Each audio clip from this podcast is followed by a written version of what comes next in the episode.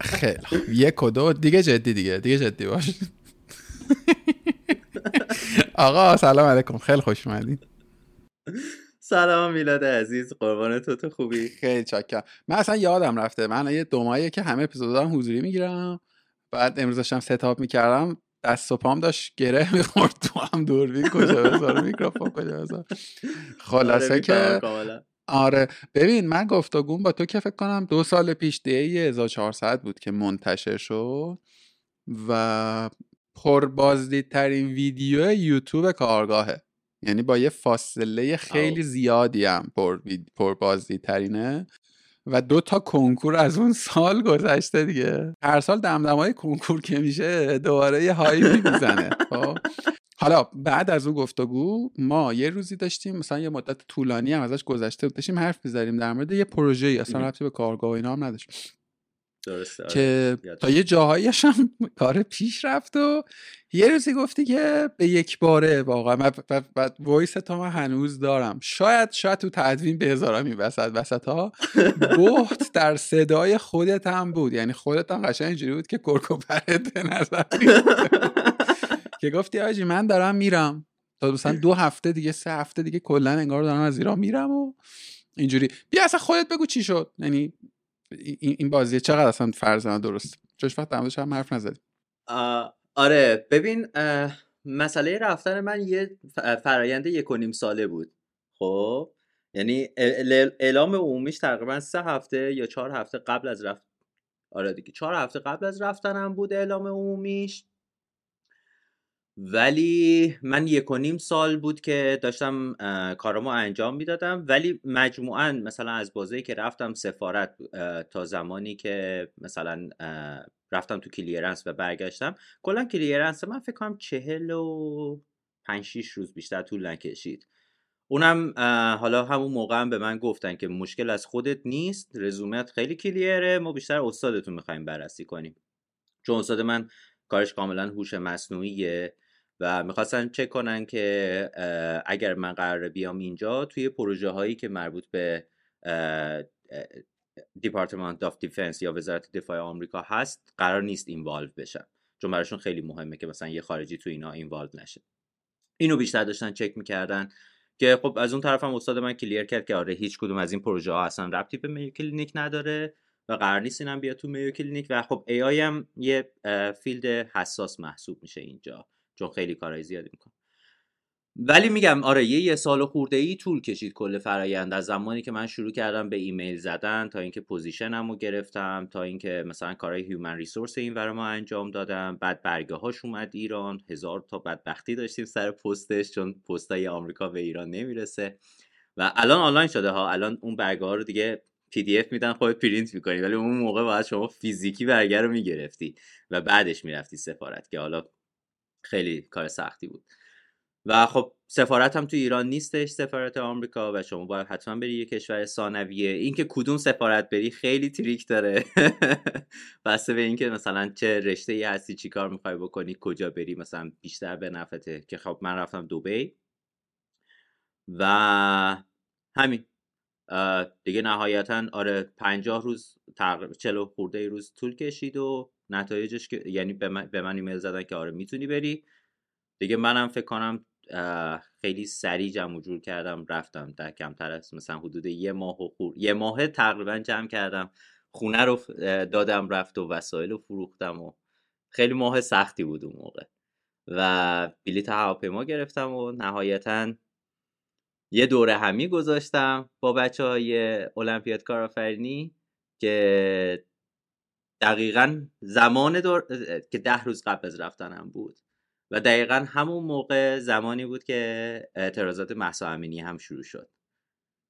و ما توی خیابون وسال بودیم اعتراضات شروع شد و دوره همیه ما به جایی که مثلا ساعت هفت تموم بشه ساعت دوازده و نیم شب اینا تموم شد. چون آره چون مثلا بچه ها رفتن بیرون اشکاور خوردن دوباره آوردیمشون تو گفتیم بچه فعلا کسی جایی نره تا یکم اوضاع مثلا بخواب و ده روز بعدش هم که آره دیگه من اومدم.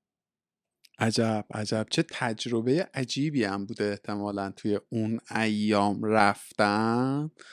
حدس می‌زنم خودش پر تشویش و پر چیز بوده. تا ببین اینطوری بهت بگم که زمانی که شروع شد این تلفن من از بابام بگیر تا هر کسی که من توی زندگی میشناختم تا استادایی که من رو میشناختن و من رو مثلا دوست دارن. زنگ می‌زدن و می‌گفتن که ببین ده روز مونده هیچ غلطی نکن هیچ کاری نکن خب؟ تو ده, روز دهن به جیگر بزن. و من اینطوری بودم من نمی‌تونم. خب؟ چون من همیشه مثلا بودم. میگم من نمی‌تونم ولی خب دیگه حالا خیلی فشار روم بود که نباید کاری بکنم خیلی آسه برم آسه بیام که مثلا ده روز بگذاریم آقا شما جات قابل آره. شما جات امنه برادر. ما ترجیح میدم که دیگه این بحث چیز کنی. ولی راستش رو بخوای من بعد از ماجراهای تابستان در مهر پارسال به بعد فکر کنم یه دو ماه نه من هر هممون هیچ کاری نمی کردیم یعنی اینکه میگم هیچ کاری نمی کردیم ذره اقراق درش نیست. یعنی من صبح بیدار می شدم لپتاپ رو باز می‌کردم مثلا انگار که رفتیم سر کار. ولی کاری داشت اتفاق نمیافتاد. یعنی نه من همه همکارم و اصلا کاری هم نبود راستش رو بخوای. یعنی فکر کنم مثلا خب تو نویسش که ما الان بیکار بودیم. واقعا نه سفارشی بود نه کاری داشتیم. در حد من خودم اصلا کلپس کلپس فقط خبر میخوندیم دیگه. فقط خبر میخوندیم. حالا کم کم کم کم بعد انگار فهمیدیم و اینا. اینو می‌خواستم بگم. من خب توی این مدت با بچه‌ای که اونور بودن تو کارگاه حرف زدم بیرون کارگاه حرف زدم. یه چیزی که فهمیدم اینه که مایی که تو، توی ایران بودیم صادقانه الزامن همه هم که کنشی در سطح شهر در خیابان که نداشتن که دونی یعنی در واقع شکل مثلا حضور من در این فرایند با تو خیلی احتمالا متفاوت نبوده. یعنی چی میگم؟ اما من من این گونه برداشت کردم از گفتگوهای مختلف که فشاری که احتمالا آدم های دیگه داشتن تجربه می‌کرد آدم که خارج از ایرانن. و این دور بودن جغرافیایی انگار فشاره رو داشت بیشتر می‌کرد. می‌دونی؟ و می‌دونی حسی که روی من بود خیلی حس بدی بود. به خاطر اینکه این شکلی بود که در موقعی که باید تو داری فرار می‌کنی. در موقعی که باید تو داری خالی می‌کنی. و حقیقتا اون موقع من اصلا حالم خوب نبود. به خاطر اینکه اینطوری بودم که آیا این تصمیم تصمیم درسته؟ یعنی همیشه بچه به من می‌گفتن موقعی که تو داری میای تو فرودگاه شک انقدر وجود, وجود تو می‌گیره که نمی‌تونی واقعا باید این کار بکنی یا نه. و فکر می‌کنم برای من شخصا خیلی بیشتر بود به خاطر همین مسئله که اون موقع نمی‌دونستم که کار درستی دارم می‌کنم یا کار اشتباهی دارم می‌کنم. خب نهایتا این شکلی بود که به دوروبرم نگاه کردم و سعی کردم خیلی منطقی به قضیه نگاه بکنم خیلی منطقی به قضیه نگاه بکنم و این شکلی بود که خب از گیت رد شدم. ولی شاید اگر یک مقدار مثلا چه می‌دونم احساسی تر می شدم رد نمی شدم کلا هم اصلا دوره ای بود که به نظر میاد الان که میشه یه خورده ازش فاصله گرفتیم و یه خورده میشه به کل قصه با یه زوم باستری نگاه کرد انگار که هممون یه خورده بود دوز احساسی گریمون رنگ تر بوده. دوز تصمیم های احساسی رفتارهای احساسی. بگذاریم آقا الان شما چه می‌کنی در بلاد کفر در آمریکا؟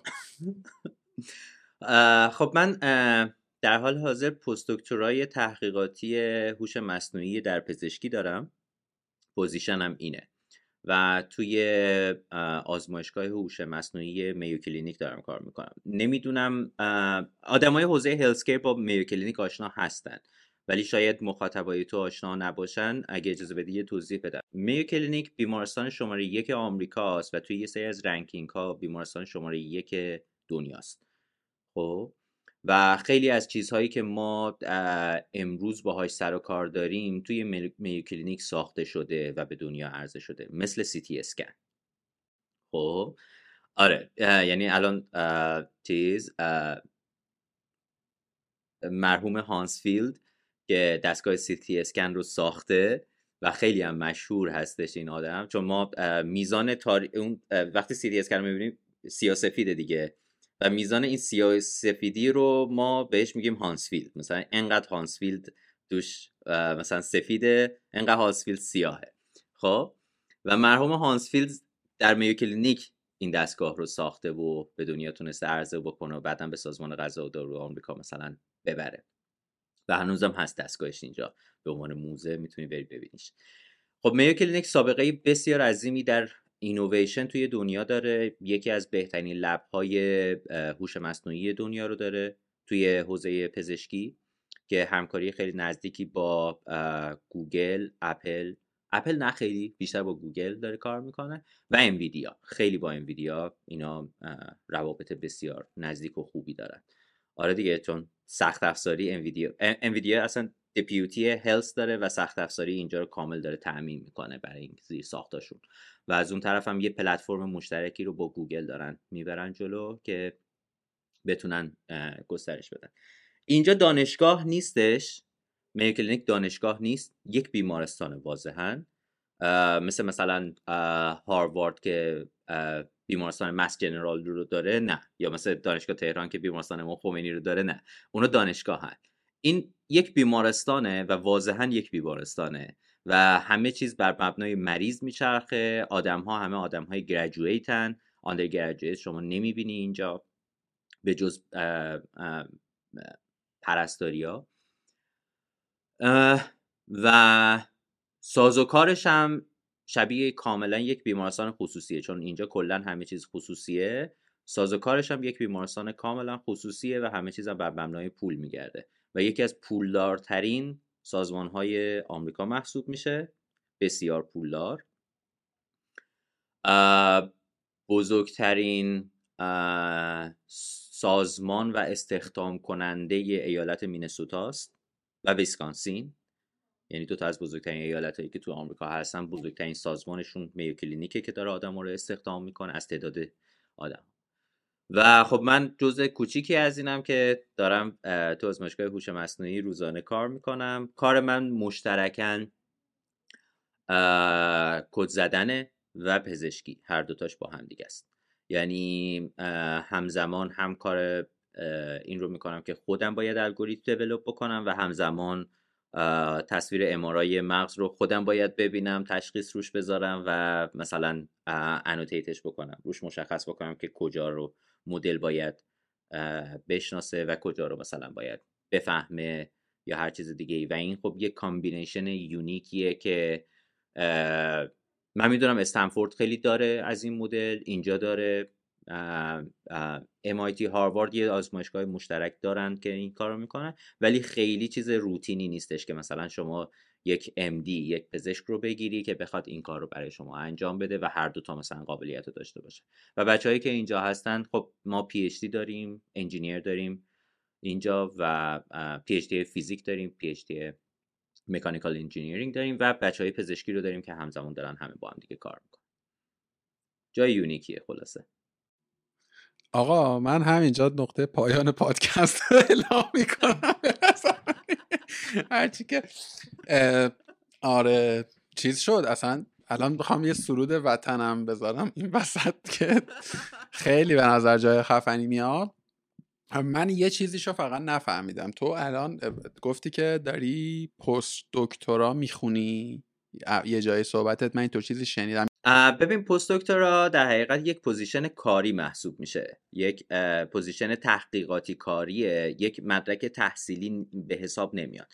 و شما وقتی که مثلا حالا PhD باشی یا MD باشی مثلا پزشک باشی می‌تونی در یه سری از جاها به عنوان postdoc که مال من پست دکترا research fellow ه. حالا پست های مختلفی داریم. مال من research fellow ه.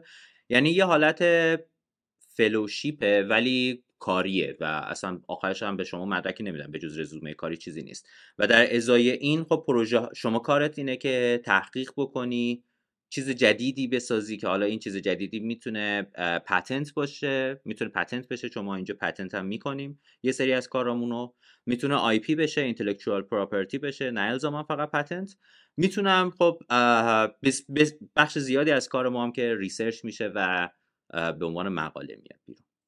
آها تو, تو ایران هم همینه ساختار postdoc؟ تو ایران خیلی postdoc تعریف شده نبود. الان اخیرا من دارم می‌بینم بچه ها دارن این کار می‌کنن. ولی ببین چون postdoc دو تا بخش داره. یه بخش خب علمی قضیه است که آره بچه ها بعد از پزشکیشون میرن دقیقا همین کار رو انجام میدن. خب یه بخش بخش human resource و استخدامی قضیه است که حقیقتا فکر نمی‌کنم تو ایران یه همچین چیزی وجود داشته باشه. یعنی postdoc اینجا یک position رسمیه. و خب مثلا وزارت خارجه این رو به این رو کاملا می‌شناسه ویزا support می‌کنن بابتش و خیلی کارهای دیگه. مثلا خب ویزای من ویزای مخصوص پستاکه جیه خب با ویزای دانشجویی که F هستش متفاوته. اوکی؟ خب برای همین مثلا بحث چیزش خیلی مهمه. و من نمی‌دونم خیلی دقیق یا غیر دقیقشو ولی یه جورایی مبنای علم آمریکا الان رو پستاکاست و پی اچ دی ها. خب؟ چون دانشجوی undergraduate آنقدری که سوادش رو نداره همچنان داره کارش رو انجام میده. دانشجوی graduate هم یعنی کسی هم که graduate شده که میره سراغ کمپانی و کار کردن. okay؟ این وسط یه سری آدما هستن که حالا یا دارن PhD می‌خونن یا دارن postdoc میگذرونن. اینا آدمایی که معمولا چیز جدیدی رو میدن بیرون. چون دانش بسیار زیادی دارن از academy هم خارج نشدن تو academy دارن کار می‌کنن و کارشون اینه که بتونن یه چیز جدیدی رو بسازن و بدن بیرون. حالا این واسه خودم جالب شد چون تو ذهن من شاید من نمی‌دونم اما تو ذهن من این بود که postdoc م کاملا تو فضای آکادمیک داره زیست می‌کنه. علی که گفتی بر خودم جالب شد که برم بپرسم. ببینم تو ایران چه جوریه چون یکی دو نفر رو می‌شناسم که در واقع title postdoc دارم تا نمی‌دونم job ه یا اینکه نه یه مقطع تحصیلی تو ایران. نه مقطع تحصیلی نیستش. اونم یه جورایی مثلا بچه ها که می‌رفتن تر ولی طرحشون رو تو مرکز تحقیقات برمی داشتن به جای بیمارستان از عنوان پستاک استفاده می‌کردن. یه همچین مدلیه. کلا جابه. پستاک همه جا جاب محسوب میشه. خیلی خوب. آقا یه, یه چند باری از AI یاد کردی و نام بردی و می‌دونم که اصلا تو حوزه پزشکی خیلی قبل تر از این جریانی که الان تو دنیا trend شده حوزه هوش مصنوعی تو حوزه سلامت و پزشکی practice داشته. یعنی تو خود همین کشور ما هم کشور عزیز ما هم شرکت هستن که دارن سرویس develop می‌کنن حول با AI تو حوزه سلامت. من با فرهود فکر کنم مثلا دو چند ماه پیش حرف زدم و اصلا یه شرکتی بودن تخصصی داشتن یه سرویسی اتفاقا اونا فکر می‌کنم تو فضای تو حوزه سی تی اسکن بود. یه ربطی بهش داشت خلاصه. در واقع این کار رو دارن می‌کنن و اینا. مشخصا شما الان دارین چیکار می‌کنین؟ یعنی هوش مصنوعی چجوری داره به حوزه پژوهش slash درمانی تو کمک می‌کنه؟ خب ببین مشخصا کاری که من دارم انجام میدم خیلی specific بخوام بگم پروژه های زیادی رو دارم روش کار می‌کنم. ولی یکی از پروژه هایی که مثلا خیلی خودم هم دوست دارم. دو تا پروژه هست که خیلی خودم دوست دارم و روشونم خیلی جدی دارم کار می‌کنم. یکیشون اینه که بیام بین ببخشید خیلی تخصصیه عذر می‌خوام ولی بین Parkinson disease و progressive supranuclear palsy disease که دو نوع خاصی از چیز هستن parkinsonism محسوب میشن. خب بین اینها با سی تی اسکن در مراحل اولیه افتراق بدن. ببخشید با brain MRI با brain MRI در مراحل اولیه افتراق بدن. چرا؟ به خاطر اینکه درمان اینها با همدیگه فرق می‌کنه. هرچند PSP درمان خیلی مشخص و خاصی نداره. خب بیشتر یکم کندش می‌تونن بکنن ولی PD درمان داره. Parkinson disease درمان داره. ولی progressive supranuclear palsy درمان نداره در حال حاضر. خب فقط یکم می‌تونن کند اون یکم درمان تقریبا میشه گفت. کلا نورولوژی خیلی درمانی نداره از نظر من. بیشتر فقط اون علائم رو خیلی بهبود می‌تونن بدن توی Parkinson disease. آدما می‌تونن زندگی خوبی داشته باشن تا آخر عمرشون. ولی در PSP این progressive دیگه. اسمش هم هست دیگه progressive supranuclear palsy. همینطوری هی بدتر و بدتر و بدتر میشه متاسفانه. و کی می‌فهمن؟ زمانی می‌فهمن که مثلا دو سال سه سال مریض روی داروی PD هستش رو داروی پارکینسون هستش می‌بینن جواب نمیده بعد تشخیص احتمالیشون این میشه که PSP ه و مثلا نزدیک 5 سال 6 سال بعدش می‌فهمن ا این PSP بوده. خب؟ در صورتی که یه سری تحقیقات اولیه هست که نشون میده که آقا از طریق brain MRI ما می‌تونیم این رو مثلا شناسایی بکنیم. ولی این چرا مثلا یه بخشی از مغز هست که degenerate میشه کوچیک میشه.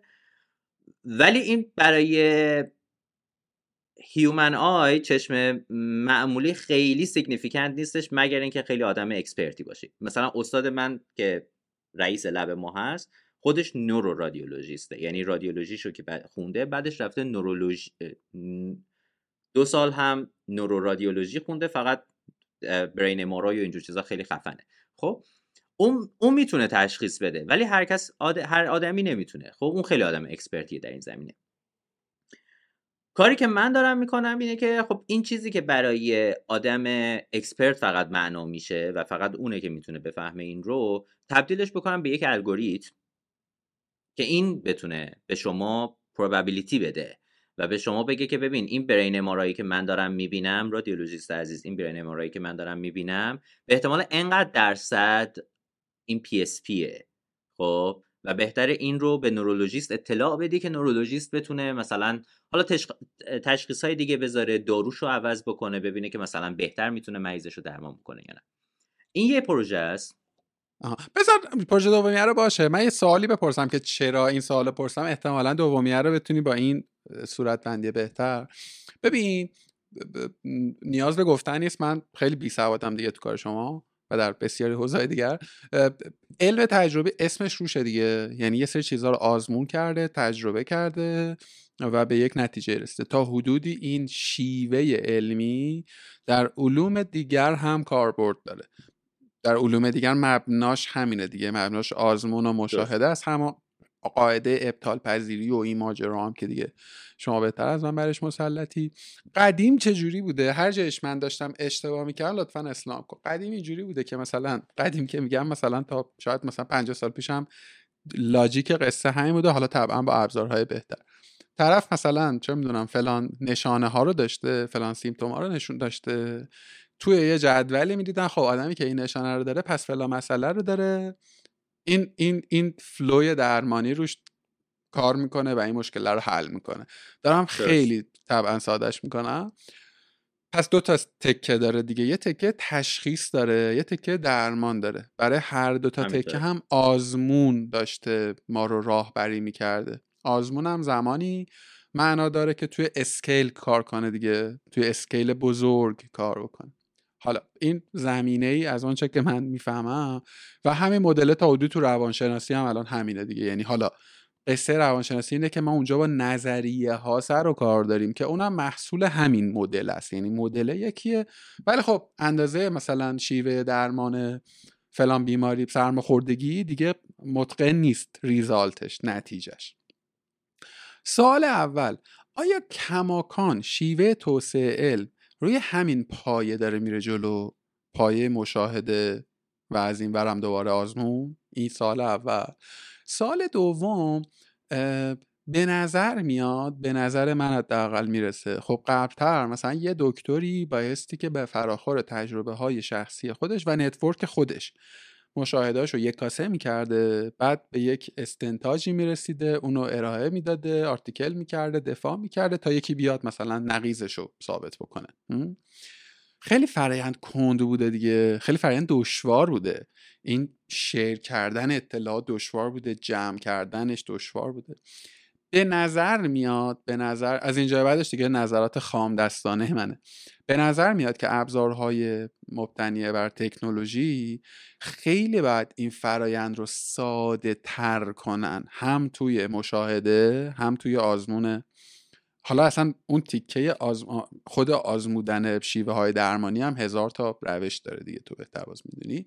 می‌خوام بگم هر دوتای اینا اصلا قبل از عرصه AI به نظر میاد خیلی ساده تر شده. اما اما به نظر نمیاد که پیشرفت علم پزشکی به اندازه پیشرفت ابزارهایی که در خدمتشن همونقدر سریعتر شد. فرض من درسته یا نه؟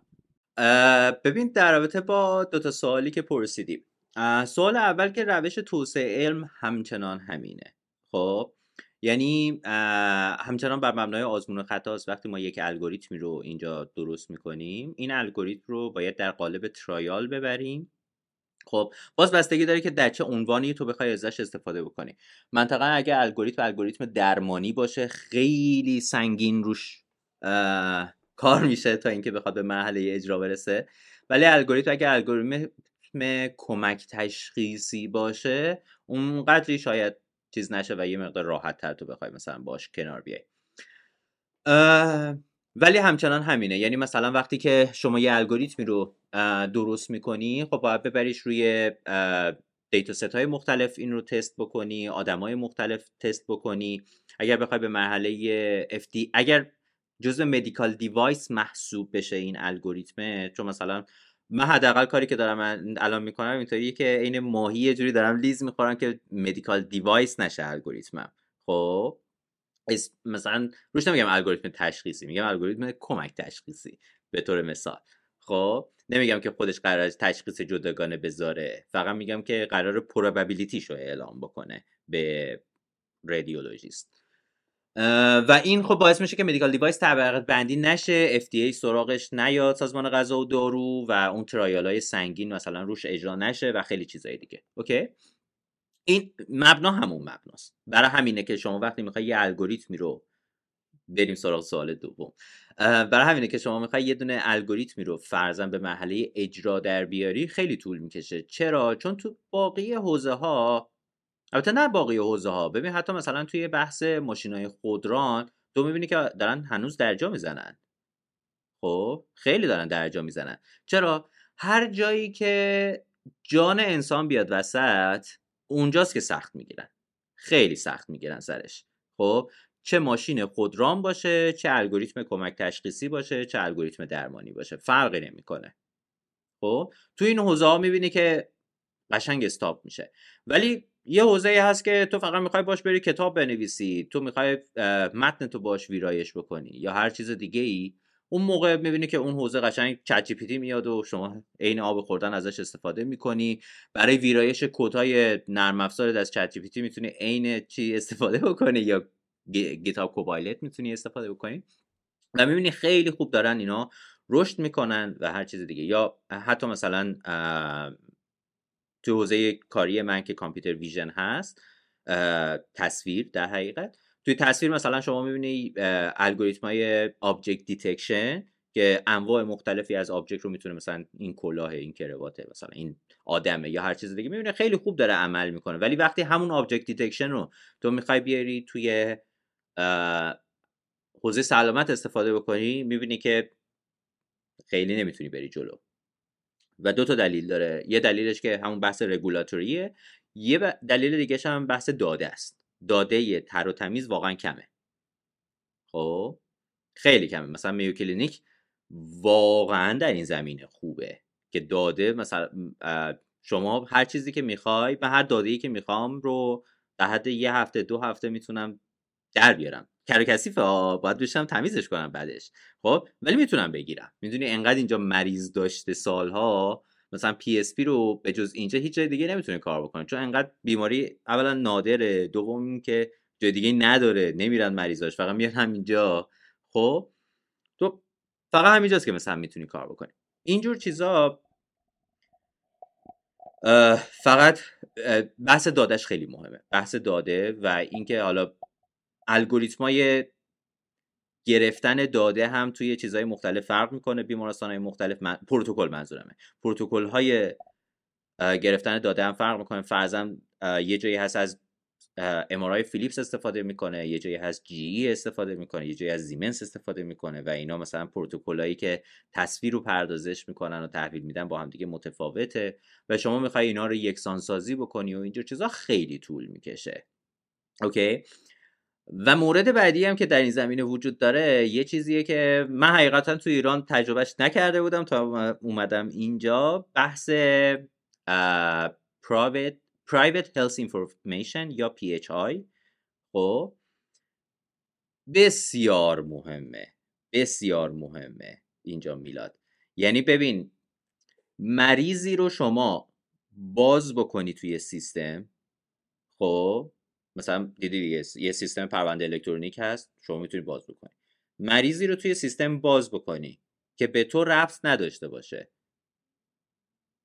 یعنی یا پزشکش نباشی یا جزء تیم درمانش نباشی یا اینکه توی اون پروتکل‌های تحقیقاتی که به ثبت رسوندی برای مثلا کد اخلاق و اینجور چیزا توی اون پروتکل نباشه خب چند ساعت بعدش یه ایمیل می‌گیری.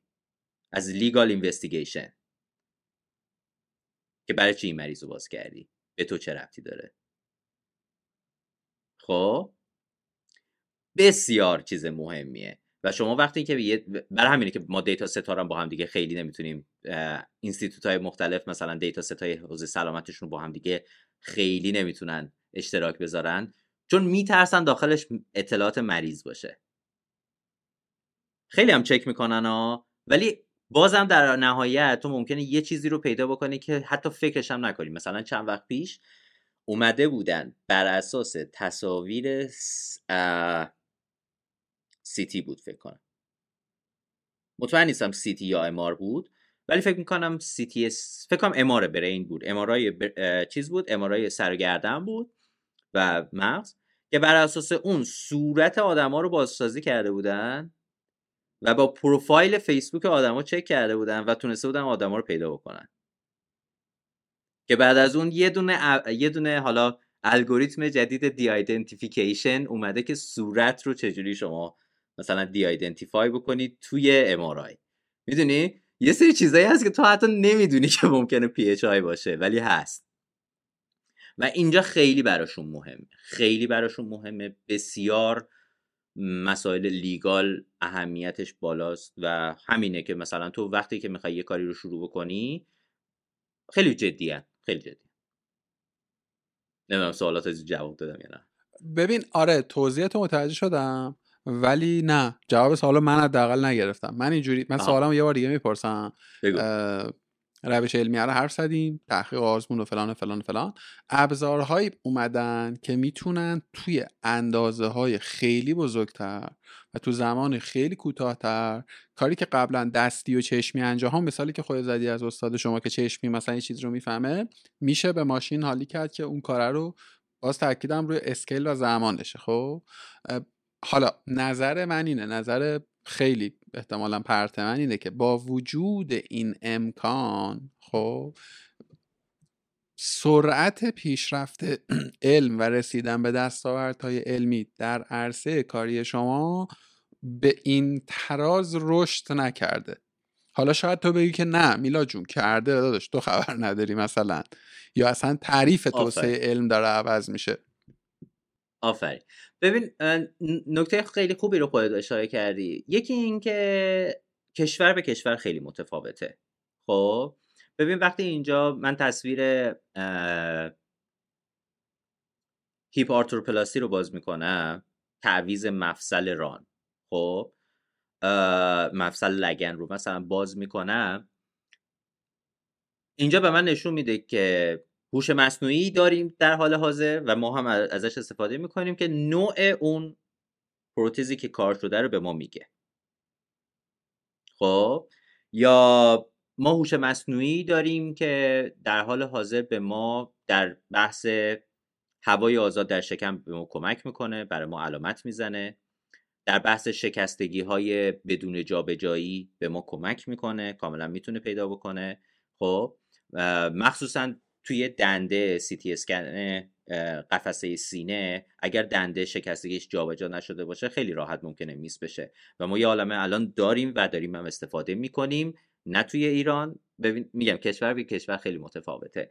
حداقل در institute ی که من هستم خیلی اینها integrated ه. حتی این الگوریتمی هم که الان بهت گفتم بین دی و پی دارم روش کار می‌کنم already می‌دونم که سال بعد این قراره اینجا implement بشه. و قرار استفاده بشه. خب؟ چون سر جلساتش دارم میرم که اصلا این نحوه implementation ش چجوری باید باشه. چجوری من cost پردازشیش رو بعد از training باید کم بکنم که بتونم این رو بعدا implement ش بکنم اینجا. خب؟ پس یکی اینکه کشور به کشور متفاوته. institute به institute متفاوته به خاطر resource هایی که دارن. شما به هر حال باید یه سری سرورهای پردازشی داشته باشی دیگه. خب که بتونه این کار رو برای شما پردازش بکنه مثلا کار رو انجام بده.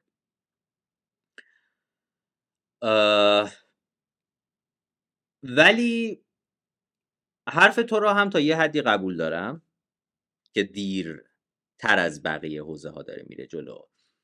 و دلیلش رو هم می‌دونم که حتی در اینجا همچنان آدم ها فکر می‌کنن که هوش مصنوعی قرار جاشون رو بگیره.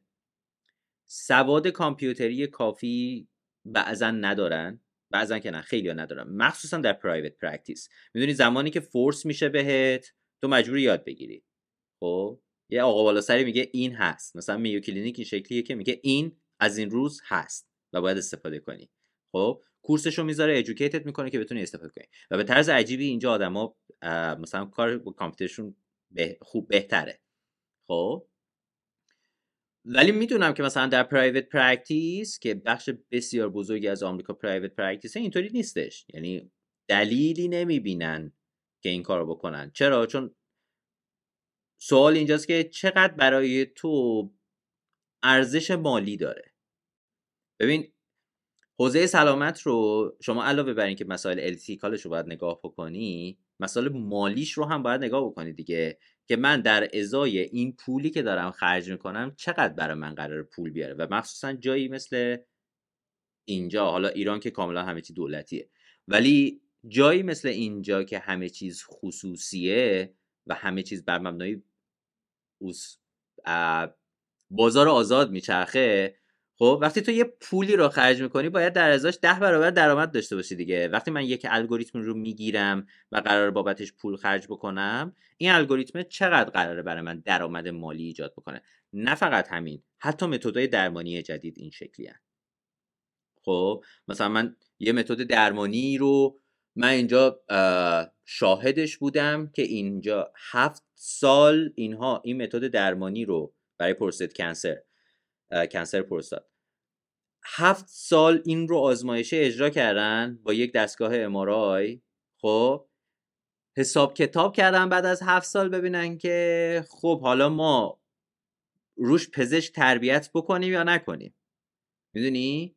چرا؟ چون می‌خواستم ببینن که پول میاره برام یا پول نمیاره. من اینو مثلا که دارم انجام میدم از اون طرف طرف جراحی نمی‌کنه. خب جراحی آدم پول داره برم میاره. خب خرجش کمتر میشه. رو امارای خرجش داره بیشتر میشه. یعنی می‌دونی درآمد کمتر خرج بیشتر. خب چرا من باید اصلا روی همچین متد درمانی علا رقم این که برای مریض می‌دونم بهتره سرمایه گذاری بکنم؟ خب اینم اینم خیلی نکته مهمی که با حتما مد نظرش داشته باشی. پس وقتی شما می‌خوای بیای مثلا یه تصویر سی تی اسکن رو بدی برای پردازش این یه هزینه برای شما داره. تربیت یه هوش مصنوعی برای شما بسیار هزینه داره. خب مثلا ما اون دفعه داشتیم برای گرانتی حساب می‌کردیم. هر هوش مصنوعی که ما داریم اینجا طراحی می‌کنیم که مثلا از ما حدود مثلا دو هفته سه هفته زمان می‌گیره هر یک بار try ما نزدیک سه هزار دلار خرج می‌ذاره. خب تو باید این این فقط برای training ها برای inference یا زمانی که تو می‌خوای اجراش بکنی به حال یه cost ی برای تو داره. نگهداری همون سرور اون آدمی که حواسش به اون سرور باشه و خیلی چیزای دیگه. و حساب کتابه. با ببینیم به دردش می‌خوره آره، یا نمی‌خوره. آره. ببین باور کن که من که مثلا نمی‌دونستم اینو و الان که ولی این تو ذهن من بود. تو ذهن نه, نه در حوزه صرفا پزشکی که در بسیاری از حوزه یعنی حتی تو حوزه فناوری حالت تو حوزه فناوری اینو می‌تونم بگم که یک کلویی از یه جایی خونده بودم ولی فکر می‌کنم که یعنی اون, اون, اون کمک کرد که احساس کنم که این قالب بودن منطق اقتصادی توی این حوزه هم قالص که سادش میشه این که سادش میشه این که پیشرفت علم کاهش درد انسان ها مثلا خیلی بخوای اخلاقی به قصه نگاه بکنی تسهیل فرایند درمان و و و, و مهم است. اما نه اندازه ای که درآمدزایی اهمیت دارد. می‌دونی؟ یعنی شاید اون متد تازهه اولا یعنی دو تا اینجا نکته باز میشه. اون متد تازه هم حتما درآمد داره ولی نه به اون اندازه خب؟ و پس اون که تره در واقع میمونه حفظ میشه. و نکته دوم که یه خورده این دومیه یه خورده چرکه به نظر من حالا اینا پیشفرز منه ها الان با اعتماد به نفس بیشتری می‌تونم فرض رو بگم که ممکنه همین الان برای در درمان مثلا فلان بیماری یه, یه،, شیوه بهینه تری هم وجود داشته باشه. خب؟ ولی چون شیوه موجود الان داره میفروشه و خوبم داره میفروشه اینجوریم که حالا فعلا اینو, اینو بفروشیمش. همین همین منطقه ما تو تک هم داریم. یعنی مثلا چه می‌دونم پردازنده های خیلی جدی تر از اون چیزی که الان هست آماده تولید هستند. یعنی تکنولوژیش وجود داره. ولی خب الان این تکنولوژی قدیمی تر رو با هزینه کمتری داریم تولید می‌کنیم. این شکلی. دقیقا همینطوره. وقتی آقای گنجی زاده. واقعا واقعا. ببین وقتی بعد من معمولا ببین مثلا من یه مدلی رو طراحی می‌کنم. این cost inference ش زیاده من researcher. خب ببین ما داشتیم یه مدلی رو اومدیم اینجا درست کردیم مدل خیلی خوبی بود. بعدش خواستیم implement ش بکنیم. بچه های نرم افزار ریختنش دور دوباره نوشتنش. چون مدلی که من داشتم بسیار گرون قیمت تموم می‌شد براشون خب؟ و یه جوری نوشتنش که آقا مثلا گفتن حالا به جایی مثلا چه می‌دونم دو ثانیه بشه 15 ثانیه برای من مهم نیست بشه 15 ثانیه طول بکشه این فیرنسش خب؟ من نمی‌خوام بیشتر از این هزینه بکنم اینجا. می‌دونی؟ پر مریض پر پیشنت نباید خرج این بیشتر از این بشه. و دقیقا همین چیزی که گفتی هم کاملا درسته. الان ما متدایی داریم داروهایی داریم که داروهای مثلا خوبی ولی استفاده نمیشن به خاطر اینکه کسی نمی‌تونه بابتشون پول بده. می‌دونی؟ کاست افیشنت نیستن.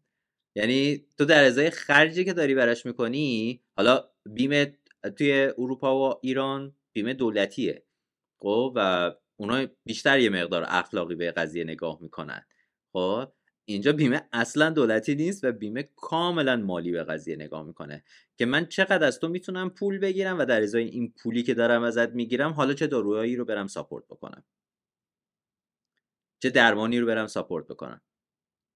ببین نمی‌دونم الان یه اپیزود دیگه ای به نظرم خوبه که ما ریکورد کنیم. اصلا در مورد اکوسیستم صنعت درمان در ایران که ولش کن در جهان. خب که اصلا این انتیتی های مختلف شرکت های بیمه شرکت دالوساز شرکت هایی که دیوایس توسعه میدن خود پزشکان در واقع آکادمیا این اینا در واقع چه چه فضای عجیب غریبی من با اتفاقا با الهام که حرف می‌زنیم یه خوردش رو واسه هم باز کرد و من اینجوری بودم که آجی دکترها نصف فوشایی که بهشون میدم هست ولی اون نصف دیگه. بذار من یه خورده خیلی الان اصلا ذهنم چیز شد. یه خود دمدش می‌خونم و دوباره تا مزاحم خودت میشم و دمدش حرف می‌زنیم.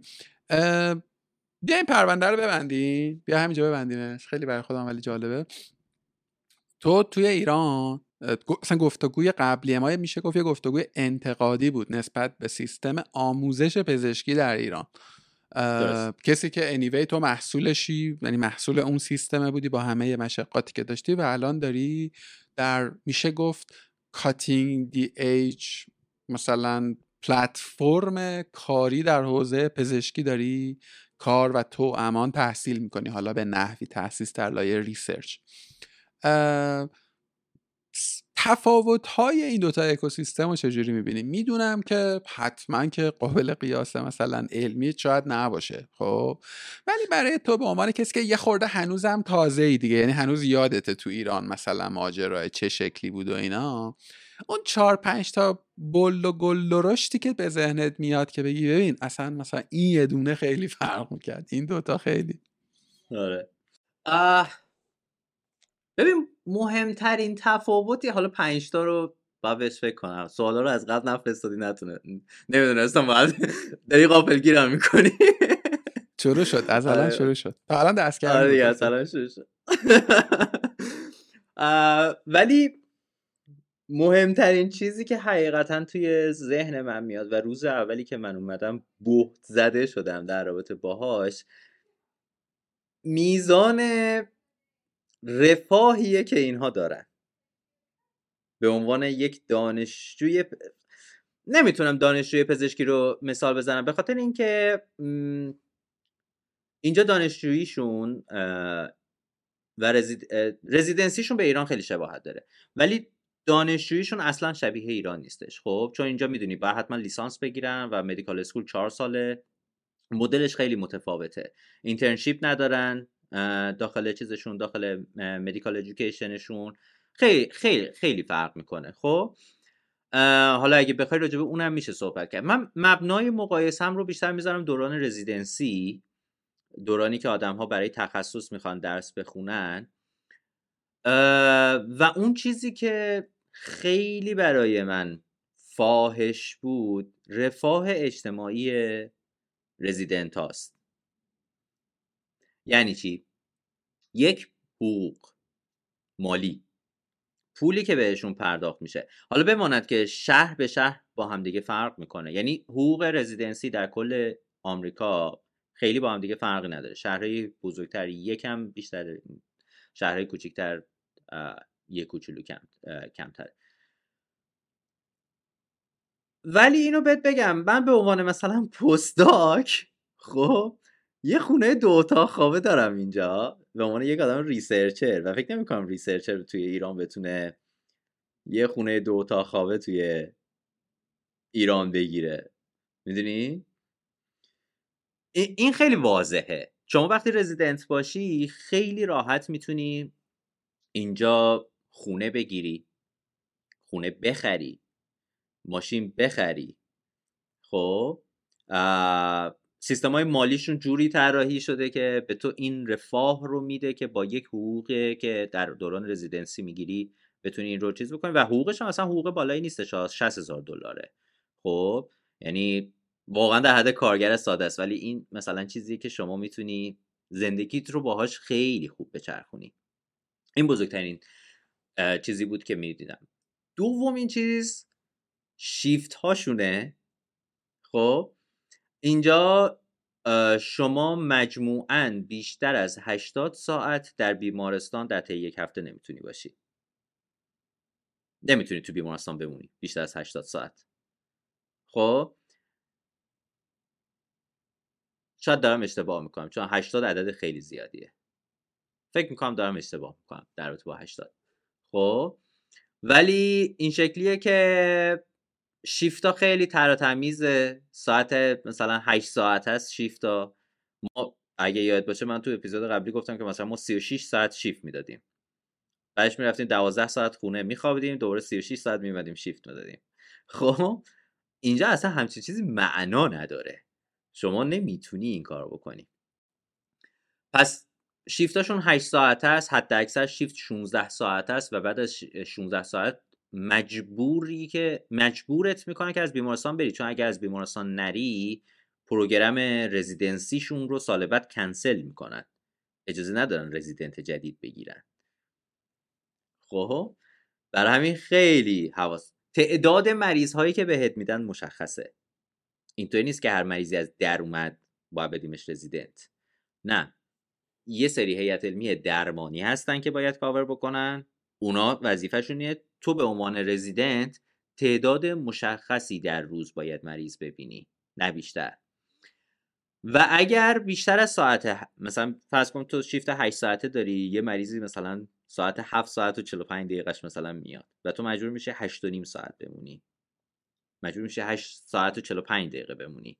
خب بابت اون 45 دقیقه اضافه ای که بمونی بیمارستان رو بیل می‌کنی و پول اضافه می‌گیری. خب این رو تو بذار که در کنار مفهوم رزیدنت در ایران که حقیقتا از کارگر پایین تره چون بیمه نداره رزیدنت توی ایران خب؟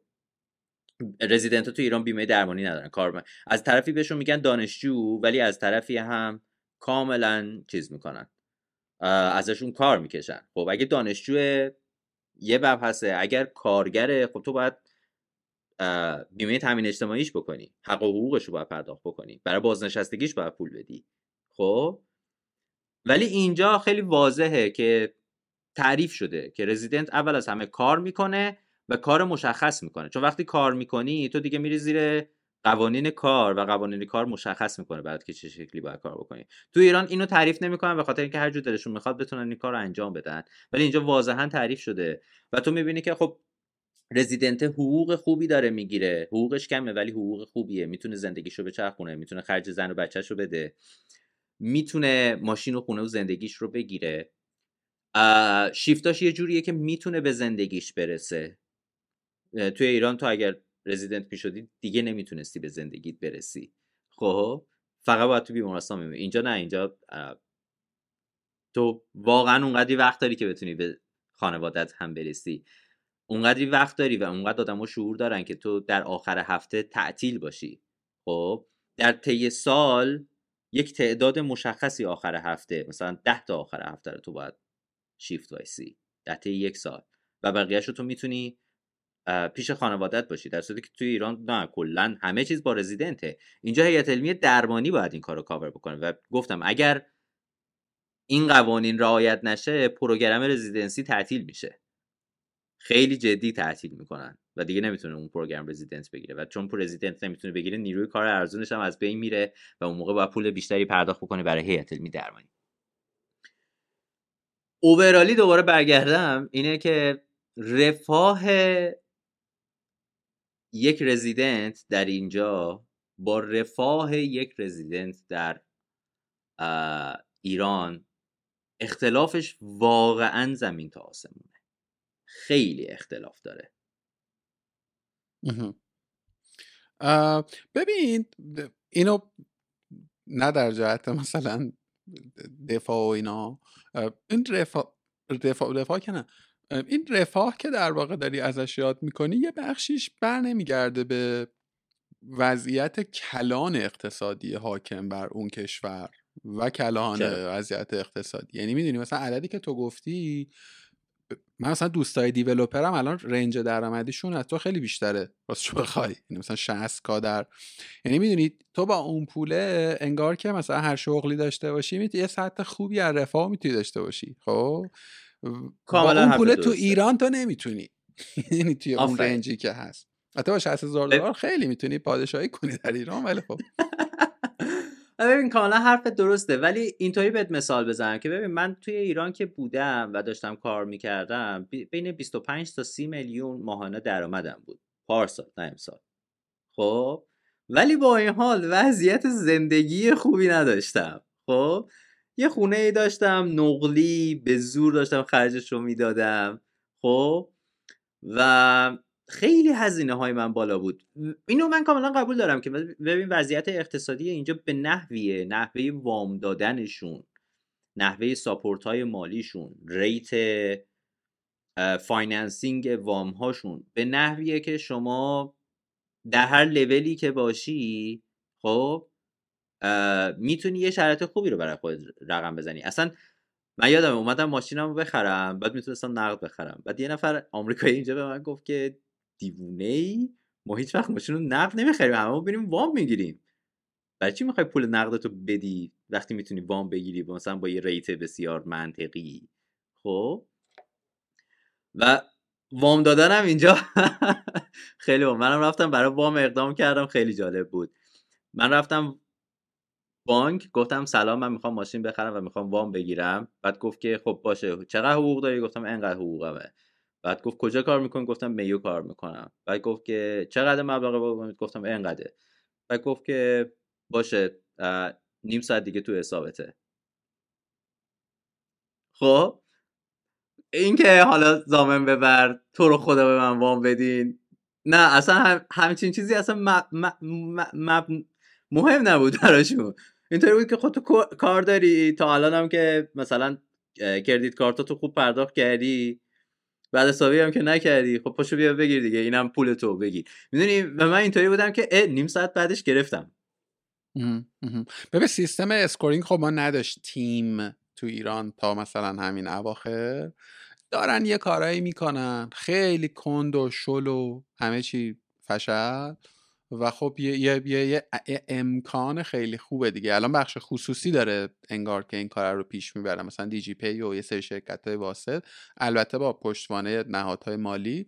ولی خب rate ه چیز دیگه. rate ه مثلا اینجوریه که تو مثلا 50 تومن وام می‌گیری 100 تومن باید پس بدی. می‌دونی؟ آره دیگه. مثلا... اینجا مثلا شما rate وام ماشین که مثلا ببین اگر ماشین آمریکایی بخری که rate صفره. خب من ماشین ژاپنی خریدم تویوتا خریدم که rate 3 درصد برام حساب کردن.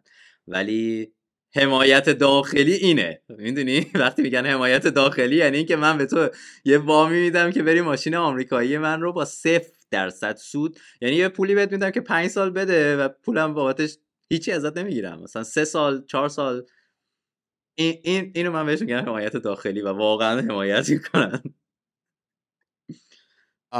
ارزم به حضورت که ببین حالا این که گفتم مسئله رفاه برمیگرده به یه چیز کلانتری می‌خواستم بهش به این برسم. خب یه سیستم در واقع آموزشی پیوسته به بازار کار مثلا میشه گفت پس توی ایران که آدما میرن تو دانشگاه درس می‌خونن و بعد همون یه جورایی انگار که پیوست پیوست میشه به بازار کارشون. اگر درست فهمیده باشم در آمریکا هم همین شکلیه تا حدود زیادی. درست. یعنی مدل یکیه. آدما هم انگار همه بگو بگو. یه, یه, یه فرق دیگه ای که الان بهت باید حتما بهت بگم اینه که اینجا طرح ندارن خب ولی خب ببین میگم من دارم واسه آموزشه دارم پول میدن دیگه. واسه آموزشه داره پول پرداخت می‌کنه توی رزیدنسی دارم میگم دیگه. تو رزیدنسی که پولم نمیدن. خب ببین قبول دارم. آره اونجا دارن برای آموزش پول میدن. در ازاش طرح ندارن. تو ایران خب ما که حالا میخریدیم. ما حتی میخریدیم هم بازم با هم می‌رفتیم. فرقی نمی‌کرد. خب چون خیلی مسائل پیچیده در از این ولی برای رزیدنت اوکی؟ رزیدنت دیگه داره برای تو کار می‌کنه. دیگه یه آموزش تو هم با کاره خب؟ و اینجا تو هم به رزیدنت پول میدی هم بعد از اینکه میره مدرکشو میدی دستش میگه حالا برو هر جای دلت می‌خواد کار بکن. در صورتی که دوستای ببین چون بعد از رزیدنسی به میزان دو برابر رزیدنسی تعهد خدمت به دولت داری؟ 8 سال به طور معمول. که حالا چهار سالش رو که بری معمولا آزاد می‌کنن برات. خب ولی چهار سال باید بری. و چهار سال باید تو ایران کار بکنی که مدرکت آزاد بشه. در صورتی که خب تو قبلش داشتی کار می‌کردی. اصلا کار کردی براشون و این مدرک رو گرفتی. و این معنا نداره. این, این الگوه به جز ایران جای دیگه ای هم در دنیا هست. آمریکا رو بذاریم کنار. یعنی من این من این نقده رو از دوستان پزشک دیگری هم همچون تو شنیدم که مثلا انگار یه, یه مدل بردگیه دیگه. تو حالا اوکی دانشگاه داره پولشو میده. بقیه جای دنیا هم مثل ایرانه یا مثل آمریکا یعنی کدوم الگو غالبه بر جهان؟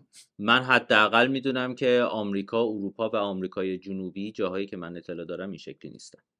همشون این شکلیه که شما وقتی تموم می‌کنی مدرکتو میدن دستت و شما می‌تونی به راحتی بازار کار رو کارت رو شروع کنی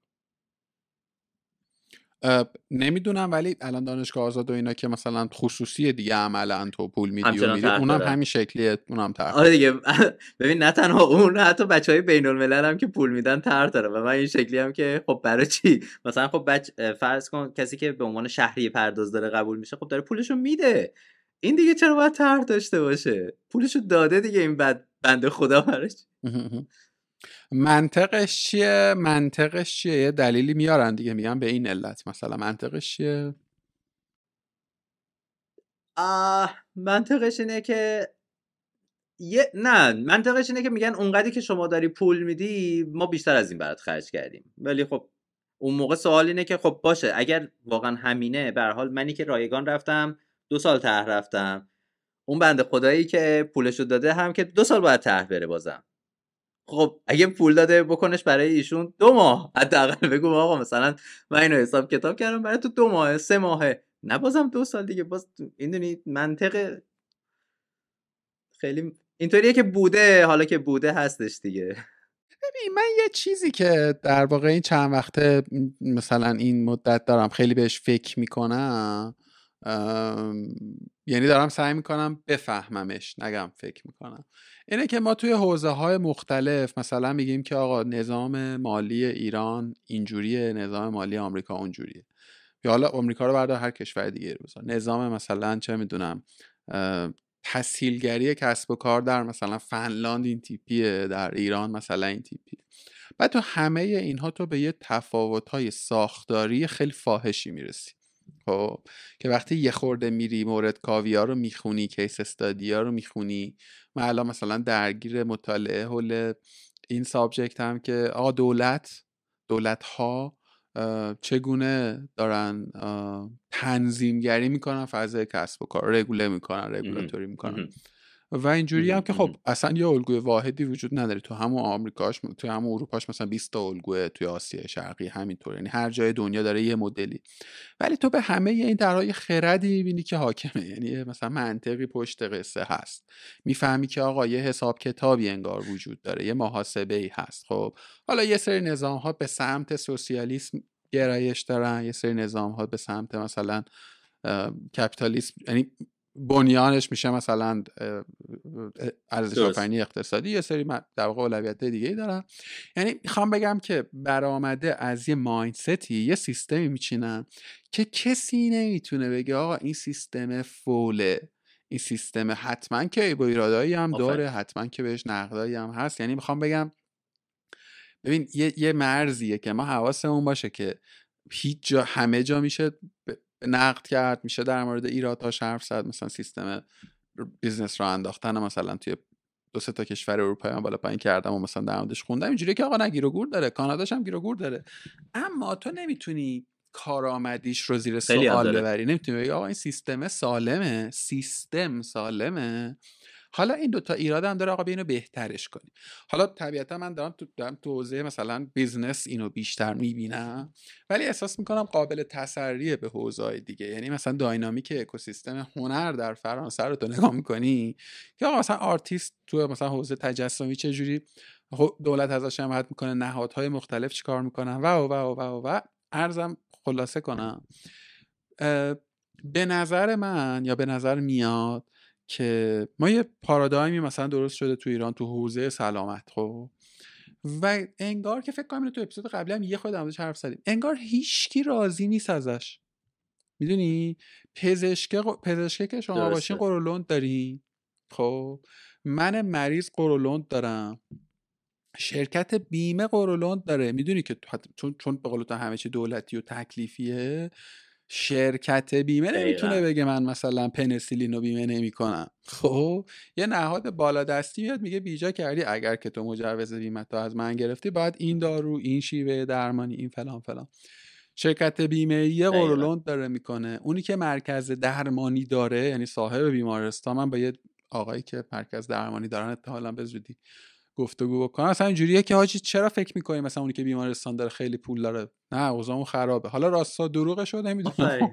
نه اون بند بنده خدا که خیلی از نه واقعا اونا اوضاعشون خیلی خرابه. من اینو در جریانم که واقعا خب یعنی می‌خوام بگم که حاجی یه اکوسیستمیه که همه توش ناراضی هم خب کجای کار خرابه؟ کجای کار الان دوچار مسئله است؟ تو که حالا این ور رو تجربه کردی اگه برای آدم این موضوع جذابه من, الان مثلا پزشکی نیست خیلی راستش رو بخوای. آره. مثلا آرزه یابی سیستمیه حالا برای آدمایی که گفتگو یعنی حوزهشون حوزه پزشکی به نظرم گفتگوی قبلی من تو رو بشنون تو خوبی. تونستم برسونم مسئلم و سوالمو. آره متوجه شدم. بذار از غیر پزشکی شروع کنم بعدش پزشکیشو میگم. ببین پیروز من توی صندوق پستیم. اینم من بگم که توی آمریکا 50 تا ایالته و هر ایالت زمین تا آسمون با اون یکی فرق داره. خب خیلی با هم دیگه فرق دارن. و خب من توی مینسوتا هستم.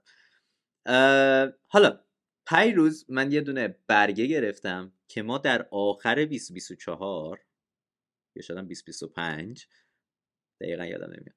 خب می‌خوایم این خیابونه رو این چهارراه رو این کارو بکنیم. جلساتش در تاریخ فلان توی سیتی کانسیل برگزار میشه؟ چهار تا جلسه داره. همه آزاد هستن که بیان توی این جلسات شرکت بکنن. خب این نامه ای بود که من گرفتم. این این خیلی اخیره مال پیروزه. یه بار دیگه هم یه دونه پارک هست شمال غربی شهر و اینها می‌خوان یه دونه تریل ماونتن بایک درست کنن داخلش. خب یه ساز یه NGO ی به نام Rochester Athlete Club نمی‌دونم چی. خب RAC می‌خواد اونجا رو تبدیل بکنه به mountain به صورت داوطلبانه. و جلسه گذاشته بودن تو city council که اینو تر... مثلا بررسی بکنن. و مردم همسایه اومده بودن اونجا. خب که مثلا اعتراض بکنن نه مثلا این برای ما بده و مثلا اینجور چیزا. ما دو من دوچرخه سوار رفته بودم اونجا می‌گفتم نه شهر به همچین چیزی نیاز داره. و نه نفر آدم بودن که سیتی کانسیل بودن و به حرف تک تک ماها گوش کردن. خب؟ و جلسه به خاطر اینکه ما و همسایه ها به توافق نرسیده بودیم یعنی دو چرخ سوار با همسایه ها به توافق نرسیده بودن کسی تو محل زندگی می‌کردن رأیگیری موکول شد به یک ماه بعد. و یه سری مینی جلسات گذاشتن که مثلا این اختلاف رو حل بکنن. می‌تونی به قول تو یه مکانیسمی وجود داره برای خرد جمعی و یک منطق وجود داره که آدم ها یه, یه پلتفرمی وجود داره که آدم ها میان اونجا با همدیگه صحبت می‌کنن و مبنای آدم ها منطقه. یعنی میان با همدیگه صحبت می‌کنن منطقی بحث می‌کنن به یک راهکاری برسن که این اتفاق بیفته یا پروژه کلا کنسل بشه. خب؟ بر همینه که وقتی شما مثلا یه خیابون رو که می‌کشن اینجا دیگه اون خیابون دست نمی‌خوره تا 200 سال بعد. می‌دونی؟ چون دیگه در طرح توسعه X و Y و Z قرار نمی‌گیره. چون یه زمانی یه سری آدمی بودن که نشستن ماها با همدیگه از آدم عادی اون محله که همسایش بوده تا اون construction ش تا خیلی آدم party های مختلف اومدن و بحث کردن روش.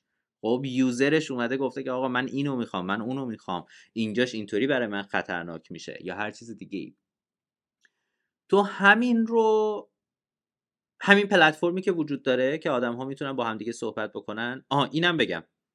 اون نه نفری هم که اونجا نشسته بودن از city council آدمی بود که بابت city council بودنش حقوق نمی‌گرفت. شورای شهری بود که بابت شورای شهر بودنش حقوق نمی‌گرفت. و همه جلسات هم بعد از ساعت 6 بعد ظهر بود. چرا؟ به خاطر اینکه اینا صبح می‌رفتن یه جا دیگه کار می‌کردن. و اگر میومدن برای city council عشقی داشتن این کارو می‌کردن. mayor پول می‌گیره شهردار پول می‌گیره ولی city council پول نمی‌گیره. خب؟ و خب اون آدم وقتی تو میدیدیش می‌دیدی که یکی از خودته. یعنی می‌دونی وقتی من می‌رفتم شورای شهر رو توی ایران می‌دیدم یه آدمی بود که اون ور میز بود.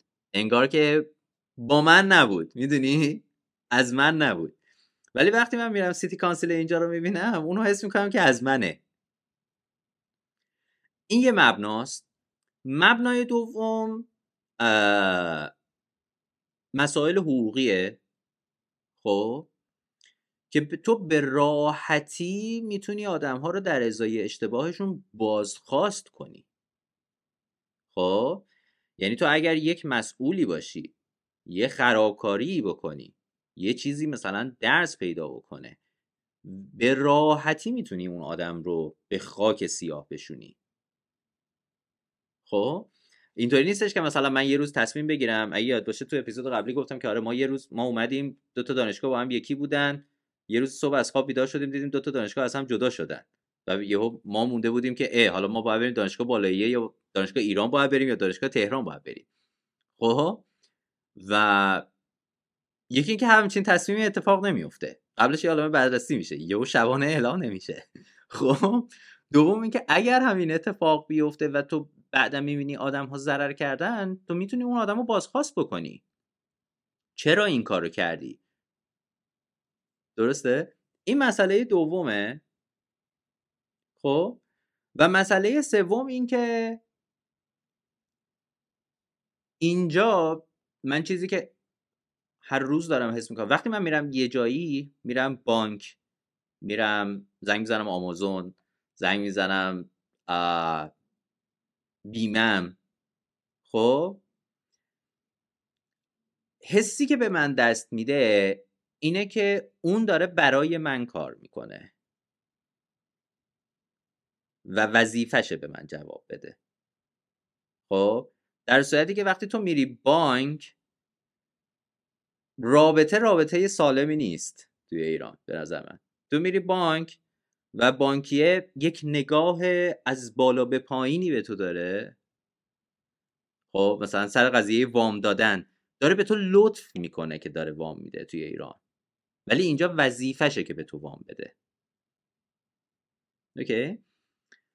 این سه تا رو بذار. یکی سومیش میشه responsiveness دومیش میشه بحث justice و عدالت و هر چیز دیگه. بازخواست کردن آدم ها که راحتی می‌تونی ازشون بازخواست بکنی و اولی هم خدمت جمعیه. این سه تا رو تو بیار تو حوزه healthcare بذار. همون اتفاقه دقیقا. یعنی وقتی که میو کلینیک من نمیگم که ببین یه تفاوت بسیار فاحشی که اینجا وجود داره توی هلسکیر و توی اروپا اینه که هلسکیر اینجا بسیار خصوصی و مبنای پوله و هلسکیر اروپا بر مبنای خدمات اجتماعیه. خب اینجا کاملا به اسکیپ به دید business نگاه می‌کنن ولی اروپا این شکلی نیستش. بر همین اروپا زودتر method ای درمانی رو میپذیره. okay؟ هر method جدیدی که میاد اول اروپایی ها معمولا چیز می‌کنن. اینجا bold میشه ولی اول اونا همیشه چیز می‌کنن. خب؟ ولی اونورم داره کار می‌کنه دیگه. به قول خودت اونورم با یه می‌دونی با یه ایدئولوژی متفاوته ولی بازم داره کار می‌کنه. خیلی خوبم داره کار می‌کنه. خب همم هم نسبتا راضی هن. اینجا هم که با یه مدل دیگه است کاملا مکانیسم بازار آزاده ولی بازم داره کار می‌کنه. ولی بازم نگاه کن وقتی من میرم توی بیمارستان به عنوان مریض یکی این که مطمئنم که طرف نمی‌تونه خط و خطایی انجام بده. چون خط و خطایی انجام بده من خیلی راحت می‌تونم یقش رو بگیرم. خط و خطا به چه معنا؟ چقدر یه case ی بود که چند وقت پیش Mayo Clinic رو توی دادگاه محکوم کردن بسیار سخته. بسیار سخته چون وکیلای بسیار قوی داره. خب ولی یه کیسی بود که اومده بود و طرف چیز داشت؟ language ش فرق می‌کرد زبانش متفاوت بود و در ویزیت در مثلا 5 6 دقیقه اول پزشک بهش offer نبود نکرده که من translator برات بیارم. یه نفر آدم رو بیارم که ترجمه بکنه برات. خب و بابت همین فکر کنم نیم میلیون دلار مثلا Mayo Clinic و charge کرده. عددا عدد ببین می‌دونید جریمه انقدر سنگینه که تو مجبوری اون کاری که باید انجام بدی.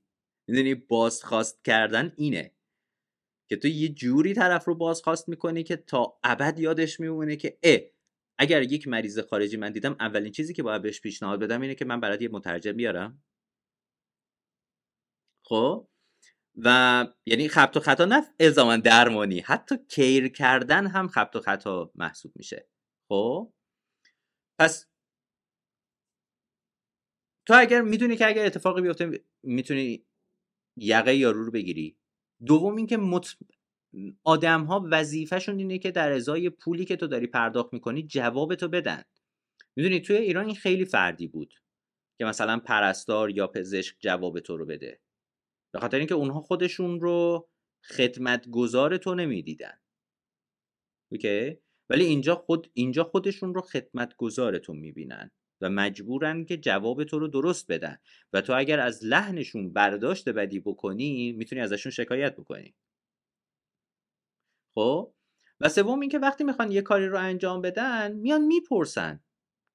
یه فضای باز می‌ذارن خب؟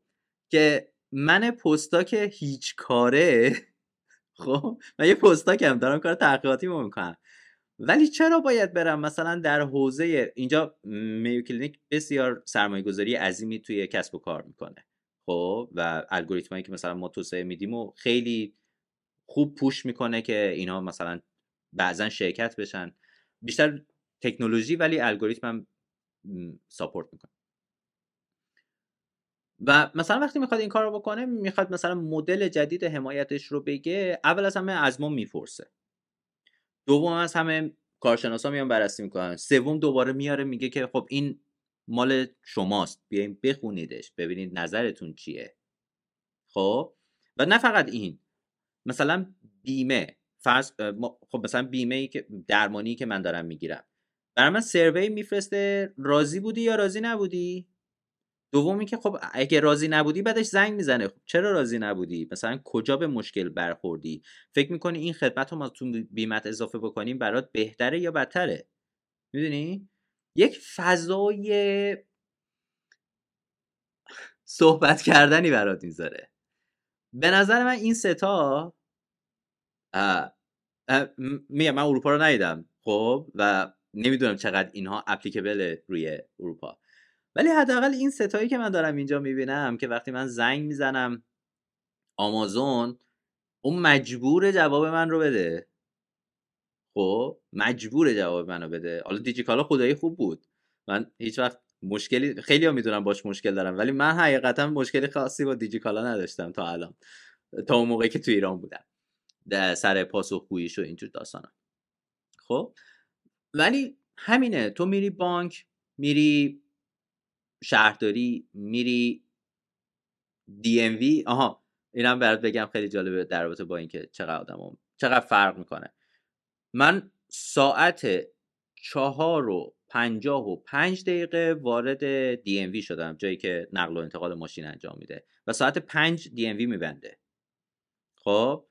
و تا رأس ساعت پنج این تابلو رو بر نگردون که ما کلوزیم. تازه وقتی هم که برگردوند سا... رأس ساعت پنج برگردوند و تا ساعت پنج و نیم من اون تو بودم. چون من چهار و پنج و پنج دقیقه اومده بودم تو و در باز بوده و من اومدم تو و کار منو داشت تا لحظه آخر داشتن انجام می‌دادن و نه چرا دیر اومدی و زود انجام بدم و تازه مثلا من برگ بیمم آماده نبود یه رو فقط منتظر بود که مثلا من برگ بیمم آماده بکنم و می‌دونی؟ نمی‌دونم واقعا آیا تونستم جواب سوالتو بدم؟ آیا این چیزی بود که تو دنبالش بودی؟ ولی یک فرهنگیه که این فرهنگه که من این ستا رو من خیلی حس کردم که من می‌تونم جواب بگیرم از آدما یعنی می‌دونی آدم ها باید برای من care بکنن و پاسخگوی من باشن. و دوم اگر نباشن من می‌تونم ازشون شکایت بکنم. خب؟ و همه هم مطمئنن که ازشون شکایت بکنن محکوم میشن. می‌دونی؟ آدم ها میترسن از اینکه تو ببریشون دادگاه. آفرین خیلی نکته مهمی ها. خیلی نکته مهمی. یعنی اینجوری نباشه که مثلا یعنی این نباید این منتج به این فرضه بشه که مثلا اروپایی آمریکا خیلی آدم گوگول و nice و خیلی آدم خوبی ان. نه یه چارچوب قانونی سفت و سخته که protect می‌کنه همه رو در برابر هم دیگه. اصلا هم آدمای نایسی نیستن. اینم اینم چیز بکنم که بسیار تو توی یه سری از شهرها حالا حقیقتا مینسوتا معروفه به مهمان نوازی خب و بسیار آدم مثلا تو تو خیابون وایسادی. من اون دفعه داشتم با تلفن با بابام صحبت می‌کردم و تو ساختمون داشتم این تو نگاه تابلوها تابلوها می‌کردم. یهو یکی اومد گفت که اگر گم شدی می‌تونم کمکت کنم. خب و مثلا اون دفعه هم یه بارم اسکوتر می‌خواستم بگیرم یکی اومد گفت من هر روز اسکوتر می‌گیرم می‌خوای کمکت کنم چجوری اسکوتر بگیری؟ حالا بماند که این فرهنگ خاص این ناحیه است. نه نه ببین من منظورم یعنی ببخشید میان صحبتت اومدم. ببین من من می‌خوام بگم ببین این لایه های فرهنگی این لایه های اینکه مثلا ایرانی ها اینجوری هم اینا رو باید بذاریم کنار به نظر من خب؟ همه ما بالاخره یه سری گیر و گرفتاری رفتاری مثلا اتیتیودی داریم دیگه مثلا شاید بشه تعمیم داد شاید هم نشه تعمیم داد نمی‌دونم. من چیزی که داشتی همینطورم که داشتی می‌گفتی داشتم با آنچه که خودم فهم کردم چه پیش از گفتگو چه اینه گفتگو داشتم سعی کردم تراز کنم. ببین اولین نکته حالا به قول تو بخوایم از حوزه سلامت بیایم بیرون که احتمالا این برم قابل تعمیمه حداقل تو مملکت ما خب چون به حال دولت پاش همه جا هست دیگه. خب اولین گرفتاری احتمالا همینه که دولت نیاز داره یا مایله یا دلش می‌خواد یا دوست داره که همه جا باش. در مورد همه چی تصمیم بگیره در مورد همه چیز نز... رگولاتور باشه در مورد همه چیز شکر تو کلامت. ببخشید وسط حرفت هم میپرم. ولی من یادمه که دایی خانومم زنگ زد. دو ماه پیش بود. گفت که خب شنیدم دولت آمریکا هم که تعطیل شده چون دو ماه پیش دولت فدرال آمریکا تعطیل شد در جریانش هست و من گفتم اه راست میگی؟ ببین به قدری دولت جداست که تا وقتی دولت تعطیل میشه اصلا نمی‌فهمی دولت جداست. یعنی اینطوریه که خب تعطیل شد که شد؟ چه, چه تأثیری در روند زندگی من داره؟ هیچی. یه نفر دیگه داره نهادهای اجتماعی و نهادهای اقتصادی دارن کارشونو می‌کنن. می‌دونی؟ متاثر هستن ها می‌دونی؟ یعنی می‌خوام یعنی من هی باید اینو برای خودم در وهله اول و بعد مخاطب تاکید کنم که نه این بده بده نه اون خوبه خوبه. خب یعنی ولی شاکلشو که بفهمی من چلنج اول می‌بینم که دولت می‌خواد که همه جا باشه. حالا چرا می‌خواد همه جا باشه؟ این خیلی به اون ایجاد گفتمان و گفتگوی متقابل مربوطه. چون دولت خودش رو جزئی از بدنه جامعه فرض نمی‌کنه تو مملکت ما. خب؟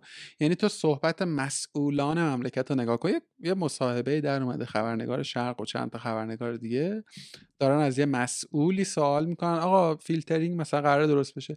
و طرف فکر کنم یه آقایی هم هست که تازه بر منصب مدیریت نشسته. خورده قشنگ قشنگ تو اضطراب و می‌تونی تو چهره آدم ببینی. یعنی می‌فهمی که ببین داره فکر می‌کنه که کلمات مر... چه کلماتی به کار ببرم که فردا این خبرنگار اینو مثلا چیز نکنه. حالا افراد مردان سیاست همه جای دنیا بالاخره political خودش political رفتار می‌کنن حواسشون هست. ولی تو ببین اصلا زبان مسئولان ما من باز توضیح کار خودم میگم ادبیاتشون واژگانشون تو بشین صحبت وزیر تو تو, گوش کن. خدای تو شاید یه سری کلمات استفاده می‌کنه که منی که 14 ساله دارم توی صنعت کار می‌کنم 80 درصدشون مثلا نشنیدم از زبون یادمی که تو فضای بیزنسه. می‌دونی؟ یه ادبیاتی داره و این ادبیات متفاوت منجر به این میشه. یعنی یا می‌تونم بگم برآمده از اینه که اصلا اتصالی نداره به این فضا. نگاه تاپدانه نگاه بالا به پایینه نگاه اینجوریه که من تحکم می‌کنم روی تو. و طبیعتا تا وقتی این روی رو داری و قدرت هم داره ازت ساپورت می‌کنه. یعنی اون بود لیگالیه رو هم. حالا وزیر رو اسم نبریم. همه مدیر مثلا میانی مدیر فلان. نیازی نداره اون سیستم بدون نظر من صاحب یک کسب و کار چیه. اداشو ممکنه بعضا در بیارن جلسات همنشینی برگزار کنیم که کسب و کارها شما چه مشکلاتی داریم بیاین بگید خب. تامین اجتماعی جلسه هم همنشینی برگزار می‌کنه بیم نمی‌دونم مالیات برگزار می‌کنه وزارت فلان. من مطمئنم تو ساختار شما ببین فعل سروی کردن که فعل پیچیده ای نیست که ما من روزی 16 تا اسمس میاد نه کار برای گرامی نظر شما برای ما مهم است. مثلا شهرونده گرامی نظر شما. منتها نکته اینه که آیا واقعا نظر من شهروند نظر من صاحب کسب و کار نظر منی که جزئی از این پکیج هم مهمه؟ به نظر نمیاد. خب؟ این گفتگوه یعنی وقتی که حالا وقتی که من اهمیت به من میلاد توی که توی این حلقه هم از بالا داده نمیشه من خودی فرض نمیشم من گزینه ای شناخته میشم که من باید حواسم به این باشه که میلاد دستش از پاش مثلا دراز نشه. خب مثالی زدم. خب یعنی مثلا چم یه،, یه،, یه خبر دیگه ای اومد. من خدا وکیل سه بار خوندم ببینم آقا خبره مثلا غلط املایی نداشته. یه مسئولی نوشته که مسئولی بود از سمت دولت که آقا ما معتقدیم که صدا و سیما مسئول نظارت و تنظیمگری محتواست ولی نباید مثلا رقابت کنه. یعنی مثلا اینجوری بودم که داداش این خودش اصل انحصار این می‌خواد حالا نظارت هم بکنه بعد جوری می‌خوایم که نکنه؟ خب یعنی اول جمله داشت ته جمله رو نف می‌کرد ته جمله در ضد سر جمله بود. و این وضعیت کاریکاتوری خندهداری رو ساخته. که مثلا یه عالمه آدم توی این شرایط گیر کردیم یه عالمه آدم تو شرایط گیر کرد. تو حوزه سلامت هم باز تو صحبت با خود و آدم دیگه من احساس می‌کنم که اون آدمی که بر حوزه و برای حوزه مثلا سلامت تصمیم سازه الزاما خودش تو اون زنجیره حضور نداره. می‌دونی؟ یا هم که بوده انقدری فاصله گرفته که دیگه خیلی کیری نداره که حالا توی رزیدنت توی پزشک توی بیمار حتی. چه دغدغه ای داری؟ کجا گیر می‌کنی؟ کجا واقعا چلنجه؟ و نکته آخر که باز تو در واقع صورت توضیح تو هم بود اینجا حداقل باز تو حوزه کسب و کار می‌تونم با اطمینان بگم. من مسئول اگر تصمیمی می‌گیرم که این تصمیم منتج به خیر نمیشه و منتج به شر میشه تصمیم تصمیم اشتباهیه جایی لازم نیست پاسخ بدم. باز مثال نقد بخوام بهت بدم. آقا ما یه مرکزی داریم به اسم مرکز توسعه تجارت الکترونیک این نماد مملکت رو اینا صادر می‌کنن. می‌دونی دیگه تو ایران تو بخوای بقالی آنلاین بزنی باید این نماد بگیری. اسنپ هم باید بره بگیره. دیجیکالا هم باید بره بگیره. خب؟ آقا این دوستان گرام تصمیم گرفتن که سیستم نرم افزاری این نماد رو renew کنن از اول develop کنن. دمشون هم گرم آفرین. اصلا من میگم اون سواله رو من می‌ذارم کنار که اصلا این نماد چرا باید باشه؟ شما چرا باید؟ این این دیگه چیه؟ اینا رو می‌ذارم کنار. آقا یک ماه سیستم شاپرک سیستم این اما سرویس های پرداختی ها شرکت که درگاه میدن دست مردم این سه تا با هم دیگه جفت و جور نیستن. خب؟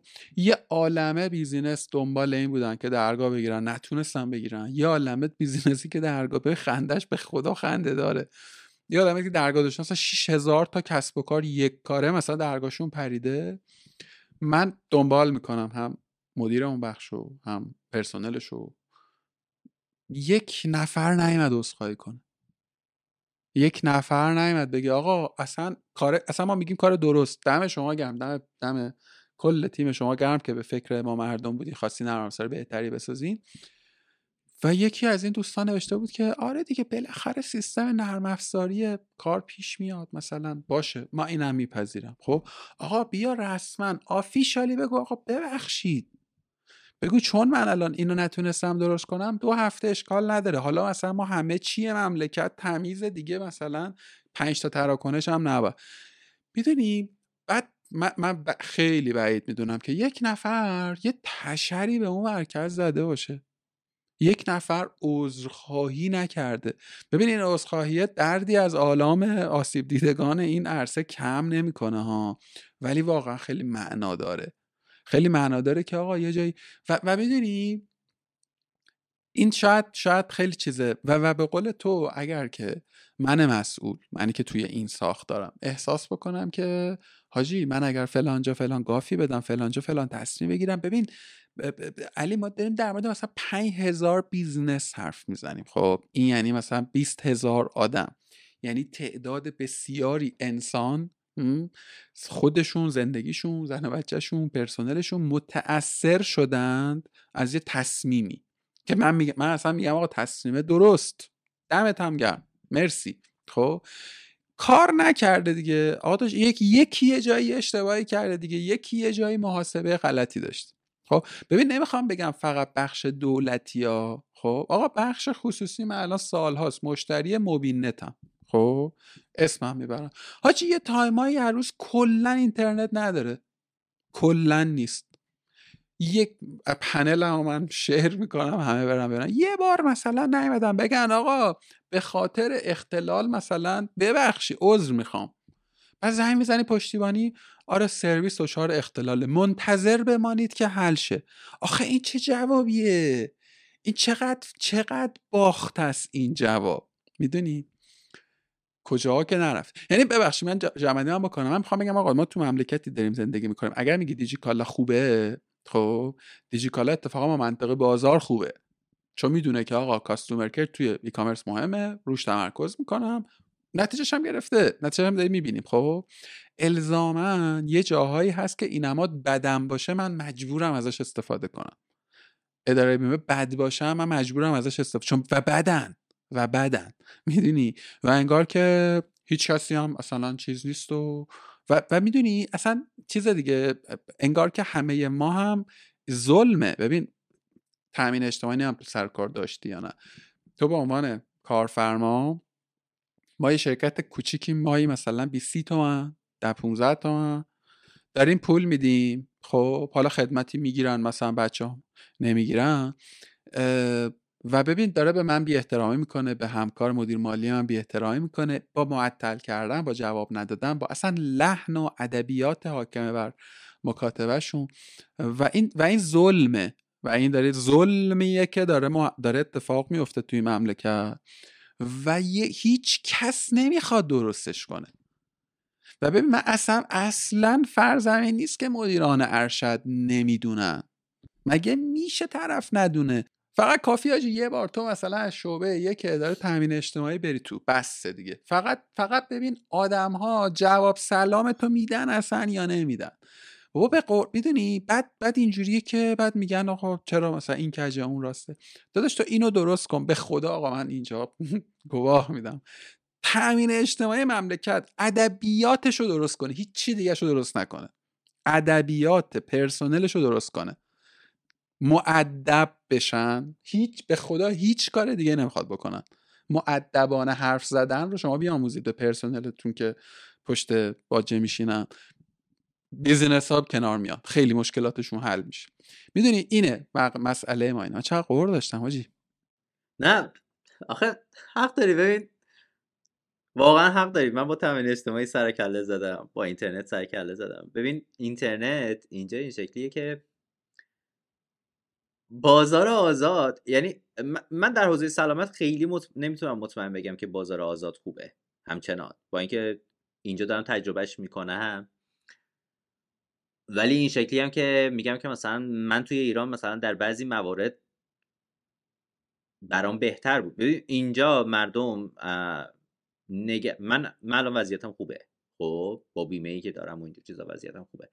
ولی اوورالی مردم نگران هزینه های سلامتشون هستن در آمریکا. چون ممکنه ورشکست بشن. خب over price نیست تو ایران under price ه خب اینجا over price نیستش. over estimate نکردن. نه واقعا مثلا تو وقتی میری جراحی می‌کنی واقعا باید ده هزار تا پولشو بدی. خب بیمه چون خیلی مکانیسم بازار آزاد داره پول رو نمیده یا مثلا مردم بیمه خوب نمی‌تونن تامین کنن یا هر چیز دیگه ای اینو من خیلی مطمئن نیستم برای بازار سلامت همچنان که مثلا بهتر باشه. ولی در business باید مکانیزم در business بیم... سایر چیزها باید بازار باز باشه دیگه. می‌دونی؟ باید رقابت وجود داشته باشه. شما مثلا در بحث اینترنت میگه چند تا واقعا اپراتور اینترنت داری که بتونی روش rely بکنی؟ خب؟ من اینجا زنگ زدم به اینترنتم گفتم که من می‌خوام downgrade کنم. خب؟ می‌خوام از مثلا سرعت 300 megabit per second بیارمش 100 مگابیت. می‌دونم عددی که میگم یه مقدار برات فضاییه. ولی آره 300 پایین ترین بعد گفت چرا می‌خوای 100 بکنی؟ گفتم نیاز نداره آخه اون برای آدمای خاصه و ما نمیدیم و اینجور چیزا و مثلا هی داشت بازی در میورد نمی‌خواد. من خیلی راحت بهش گفتم که پس من می‌خوام discontinue بکنم disconnect کنین میرم رو Verizon من Spectrum بودم. بعد گفت که حالا چرا اینطوری می‌کنی؟ باشه جایی نرو. و پنج دقیقه بعد سیستم می‌دونی عوض شد بیل من اومد پایین و خیلی چیز می‌دونی یه لحظه من فقط تهدیدش کردم ببین اگه چیز نکنی من سرویسمو قطع می‌کنم و خب وقتی تو تعداد اپراتورات محدود باشه اینطوری که حالا مثلا بره دیگه مثلا حالا رفت که چی مثلا. می‌دونی؟ هرچند از اون باید نگاه کنیم خب مثلا طرف بسترشو داره که واقعا بتونه تامین کنه یا مثلا وقتی قرار اینترنت قطع بشه اول از همه ساعت دوازده شب به بعد همیشه دوازده تا سه شب قطعی اینترنت. از یکی دو روز قبلش اعلام می‌کنن. آوتیج که اتفاق میفته ایمیل. ببین یه بار آوتیج اتفاق افتاد. هم خانم هم اینطوری بودیم. بابا چه خبرتونه؟ بسه فهمیدیم آوتیجه. فهمیدیم دارین کار می‌کنی فهمیدیم بس شو. می‌دونی؟ شاید بهت بگم که مثلا یه بار برق رفت اینجا. خب در طی این یک سالی که من اینجا هستم یک بار به خاطر طوفان برف به مدت پنج دقیقه برق رفت. خب شاید من نزدیک 20 25 تا ایمیل گرفتم. برای پنج دقیقه. که برق رفته ما تمام سعیمون رو داریم می‌کنیم. دست ما نبوده عذرخواهی می‌کنیم این اختلال به وجود اومده. دیگه تکرار نمیشه. فلان فلان فلان. الان مثلا در این مرحله ایم الان در این مرحله ایم الان وصل شده. می‌تونید دوره استفاده می‌کنید لطفا مثلا این وسایل رو فعلا روشن نکنید. این کار بکنید. اینطوری بودم. حاجی این همه تو ایمیل من اصلا ایمیلاتو دیگه نمی‌رسم. بخونم. انقدر تو داری به من ایمیل و پیام میدی. ولم کن. می‌دونی؟ من, من کاملا درکت می‌کنم. و بازار آزاد کشیدن بیرون دولت از بازار خب؟ یعنی دولت بره بیرون حقیقتا. از بازار. یه سری حوزه رو میگم من مثل حوزه سلامت مطمئن نیستم دولت باید بره بیرون. اوکی؟ خب چون مثلا من دارم می‌بینم که تو اروپا دولت مونده توی هلسکیر بدم نیست. خوبم نیست ولی بدم نیست. خب حقیقتا هیچ جایی نیست که الان هلسکیرش خوب. مثلا می‌دونی یه چیزی باشه که تو بگی واقعا بهترینه تو دنیا. نه نه همچین چیزی نداره چرا؟ تو اکوسیستم می‌تونی بگی و البته خب این ایدئولوژی باعث میشه ضربه بزنه دیگه. مثلا همین ایدئولوژی اروپا باعث شده که اروپا در منطق business خیلی خوب عمل نکنه و شما می‌بینی خیلی کسب و کاری نمی‌تونه تو اروپا رشد بکنه. همشون میان تو آمریکا. چرا؟ چون اینجا بازه. اینجا واقعا بازه. همون ایدئولوژی که مثلا میگیم هلسکیرش رو یکم داره بهتر می‌کنه همون قدم داره ضربه می‌زنه به بازار آزادش. خب؟ تهش واقعا آدم نمی‌دونه کدومش رو باید انتخاب کنه و چجوری می‌تونی تو بگی این و این شکلی. شاید مثلا انگلیس واقعا داره تلاشش رو می‌کنه که هلسکیرش رو سوسیالیستیک نگاه بکنه بقیه چیزها رو کپیتالیستیک نگاه بکنه. خیلی داره تلاشش رو می‌کنه. ببین می‌دونی قصه از چه قراره؟ قصه از این قراره که من نه به قول تو نه به نظر می‌رسه که به روی کرده سوسیالیستی میشه مهر تایید زده آقا این خوبه نه توی آمریکا. ولی قصه چیه؟ قصه اینه که حتی تحکم یک جریان سوسیالیستی هم بنا به خرد جمعی داره حاصل میشه. این نکته اول. یعنی احزاب مختلف فعالن کار می‌کنن سر صدا می‌کنن. از رادیکال اینوری تا رادیکال اونوری. اینو بذاریم کنار. ولی به نظر من یک چیزی اولاست بر ساختار سیاسی و نگرش سیاسی یا فلسفه سیاسی و اون مردم سالاری. یعنی مردم سالاری در هر چارچوبی اگر که نهادینه بشه نفس وجود تو به عنوان انسان اهمیه مهم پنداشته بشه خب نمی‌تونه سیستم درست کار نکنه. چون مبناش میشی تو و اینجا دیگه تو با من خیلی فرقی نمی کنی من با کارگر ساختمون فرقی نمی کنم ما اینو نداریم. هزار تا من می‌تونم دو ساعت بشینم از کسافتی که الان آمریکا توی مثلا جنگ غزه داره می‌زنه واسه حرف بزنم. خب این به معنای این نیست که من بیام بگم آمریکا خوبه ها. من منتقدشم تو هم حتما هستی و حتی همین تو اروپا و کلا. ولی نکته چیه؟ آقا سیستم کل این سیستم کلان خب مبتنی بر تعقل داره طراحی شده و داره مدیریت میشه. مهمترین کلمه اینه که فردگرا نیستش. یعنی می‌دونی یه سیستمه واقعا. این شکلی نیست که مثلا این آدم ببین وقتی مثلا ترامپ میره بایدن میاد سیاست خارجیه یه کوچولو تغییر می‌کنه. ولی مثلا می‌بینی 90 درصدش همون باقی مونده. فقط شوش فرق کرده. می‌دونی؟ 90 درصد همونه. سیاست خارجی همونه سیاست اقتصادی همونه. یعنی اینا سر 10 درصدش سر 15 درصدش با هم دیگه اختلاف دارن. چون بقیهش یکی اینکه دستشون نیست. خب سیاست خارجی با چین دست دولت آمریکا که نیستش دست business اشه. خب اون بیزنسی که تمام کارخونش توی چینه خب دولت دولت رو به صلابه می‌کشه اگر تو مثلا ارتباط تو با چین کم بکنی. خب برای همین اینا نمی‌تونن هیچ جوره نه چینیا با اینا بد میشن نه اینا با چینیا بد میشن. چون خیلی تو همن خیلی اقتصادی تو همن. و اون شرکت قشنگ. آره توصیف سادهش این میشه دیگه. حاکم نقشش تسهیله نه تحکم. یعنی در شیوه حکمرانی مدرن دولت میگه که آجی من بازی خودمو دارم بازی پلیتیک خودمو دارم. زورآزماییمو می‌کنم هر کثافت کاری بخوام می‌کنم می‌کنم خب؟ ولی با توی شهروند چه در مقام businessman چه در مقام شهروند چه در مقام دانشجو من role م supportive توه. اونم چون مجبورم چون مشروعیت می‌خوام و این مشروعیت از محل سرویس دادن تامین میشه. خب؟ این قاعده که به هم بخوره این قاعده که به هم بخوره حالا شاید مثلا دوستانی مثال چین بیاد تو ذهنشون ولی اونجا هم همین قاعده حکم فرماست اونجا هم هست. والا واردش نمیشم. حزب کمونیست به حال. آره به حال حزب کمونیست تهش اینه که می‌خواد اقتصاد رو رشد بده و داره تسهیل می‌کنه. حالا در باقی موارد نه ها. خب در موقع موارد خیلی تسهیلی در روند کاری نیستش ولی حداقل در حوزه اقتصادی چه حالا بعضی میگه که آره چون مال خودشونه مثلا شرکتاشون این کار می‌کنن به حال بازم داره می‌دونید داره تسهیله رو انجام میده دیگه. آره من آخرین چیزی که فکر می‌کردم بخوام با تو در موردش حرف بزنم مسائل و مسائل فلسفه سیاسی. آقا من آره، اصلا باور کن آره آره. آخرین سوالم بخوای بی ربط و با ربط تو در دور نظرت می‌بینی که یه روزی بخوای برگردی ایران؟ سوال سختیه.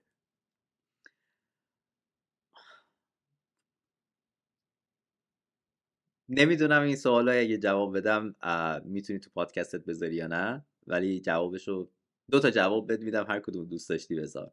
خب آره. آره. اگر تغییر اتفاق بیفته خب من خودم رو به احتمال زیاد در ایران می‌بینم. اگر تغییر اتفاق بیفته. خب ولی نه برای دائم. میام که دوباره ارزیابی بکنم. اتفاقی که برای من افتاد این بود که من همیشه فکر می‌کردم که آره مثلا دولت حکومت یا هر چیز دیگه بده و من باید تلاش بکنم این رو بهبود بدم مردم من خوبم و باید از مردمم دفاع بکنم. نقطه در زندگی من به وجود اومد در سال 98 و در سال 99 که من متوجه شدم که مردم خیلی خاکستری تر از اونن که من باید براشون تلاش بکنم. خب. یعنی به این نتیجه رسیدم که بعضی وقتا من خیلی بایاستم به نسبت آدم هایی ببین به عنوان یک پزشک وقتی تو میری تو جاهای مختلف کار می‌کنی در جاهای پرت به قول خودت که گفتی من در جاهای پرت زیاد بودم. خب. وقتی که در جاهای پرت کار می‌کنی تو می‌تونی بطن فرهنگی آدم ها رو ببینی و ببینی که چه چیزهایی این ارزش جامعه است؟ وقتی به عنوان پزشک کار می‌کنی حتی در شهر بزرگم کار می‌کنی می‌تونی ببینی که ارزش جامعه چیه. و متاسفانه من به یک نتیجه رسیدم که اینکه جامعه من نه نه من و تو میلادا چون من و تو خیلی بایستیم به آدم هایی که می‌شناسیم دور خب؟ و اونها خیلی با ولی جامعه من اوورالی داره سود می‌کنه از این شرایطی که وجود داره. خب؟ نه سود واقعی. منطق فکریشون اینه که اوکیه. خب؟ و نیازی به تغییر نمی‌بینم. و خب اگر قرار باشه که این ماینست این کالچر همچنان در ایران باقی بمونه ببین تو داری میگی تامین اجتماعی بده ادبیات مردم بده یا هر چیز دیگه بده. من می‌دونم که موقعیت بسیار تأثیر گذاره خب؟ و اگر شاید تغییری اتفاق بیفته در ساختار دولت این منجر به تغییر کالچرالی بشه که آدم ها بهتر بشن. ولی وقتی من ببینم که آدمه حتی توی به عنوان همسایه هم می‌خواد سر منو کلا بذاره. خب؟ به عنوان یک بقال هیچ کارم یه جوری می‌خواد جنس بی خودش رو به من بچاپونه. خب؟ و من اون موقع اینطوری هم که من دوست ندارم توی اینجا زندگی بکنم. اوکی؟ همینه که باعث میشه که بگم که نمی‌دونم. نمی‌دونم. اگر تغییر اتفاق بیفته زمانی که تغییر اتفاق نیفته می‌دونم که همین آش و همین کاس است. خب؟ ولی وقتی که تغییر اتفاق بیفته میام ببینم که مردم من چه شکلی هن. آیا مردم من همچنان دنبال این هستن که بتونن همدیگر اذیت بکنن؟ خب؟ مثلا صاب خونه ای که من داشتم که همه جوره می‌خواست من رو اذیت بکنه خب؟ که اونم مثلا شغلش برکار بود یه آدم آزاد بود ولی همه جوره داشت منو اذیت می‌کرد. می‌دونی؟ من دیگه اینو نمی‌تونم به پای دولت بذارمش. اینو به پای اون آدم میذارمش. به پای آدم های اطرافش می‌ذارم. و متاسفانه آدم ها الان خیلی اینطوری داشتن. یعنی موقعی که من داشتم ترک, می... ترک می‌کردم اونجا رو خیلی از آدم ها داشتن اینطوری. حداقل نسل بالاتر ما داشتن اینطوری کاملا با ما رفتار می‌کردن. خب؟ و من دوباره میام ارزیابی می‌کنم. اگر شرایط همچنان همان باشه نه. من دیگه دوست ندارم تو اون کشور زندگی کنم. ولی اگر نه اینکه کمک نمی‌کنم این, این یه بحث جداست. چون من همچنان کلاس هامو نگه داشتم همچنان دارم سعی می‌کنم آدم ها رو ادوکیت بکنم یا هر چیز دیگه ای من سعی می‌کنم کمک کنم ولی از راه دور کمک کنم. حداقل شرایط زندگی خودم رو فدا نکنم بابت این موضوع. خب؟ ولی اگر ببینم که اون عزم اجتماعی برای تغییر وجود داره اون چیزی که آدم ها دوست دارن به همدیگه کمک بکنن. اون چیزی که وقتی من یه جا وایسادم دارم در و دیوار رو نگاه می‌کنم. یه نفر آدم میاد به میگه که به نظر میاد گم شدی. می‌خوای کمکت بکنم مثلا راه تو پیدا بکنی؟ خب اونی که اون کارمند بانکی که نشسته و همه جوره من اینو به پای سیاست سازمانش نمی‌دونم باید بذارم یا نه ولی اون آدمه که نشسته اونجا اون پرستاری که نشسته اینجا و همه جوره داره تلاشش رو می‌کنه که به من کمک کنه. می‌دونی؟ به من راه های دور زدن سیستم خودشونو میگه. این دیگه سیاست سازمانش نیست که این رو به من بگه. که تو چیکار بکنی که به نفع تو یه آدم می‌دونی اون آدمه داره به من کمک می‌کنه. خب؟ اگر من این رو مجددا توی کشور خودم ببینم مطمئنا برمیگردم.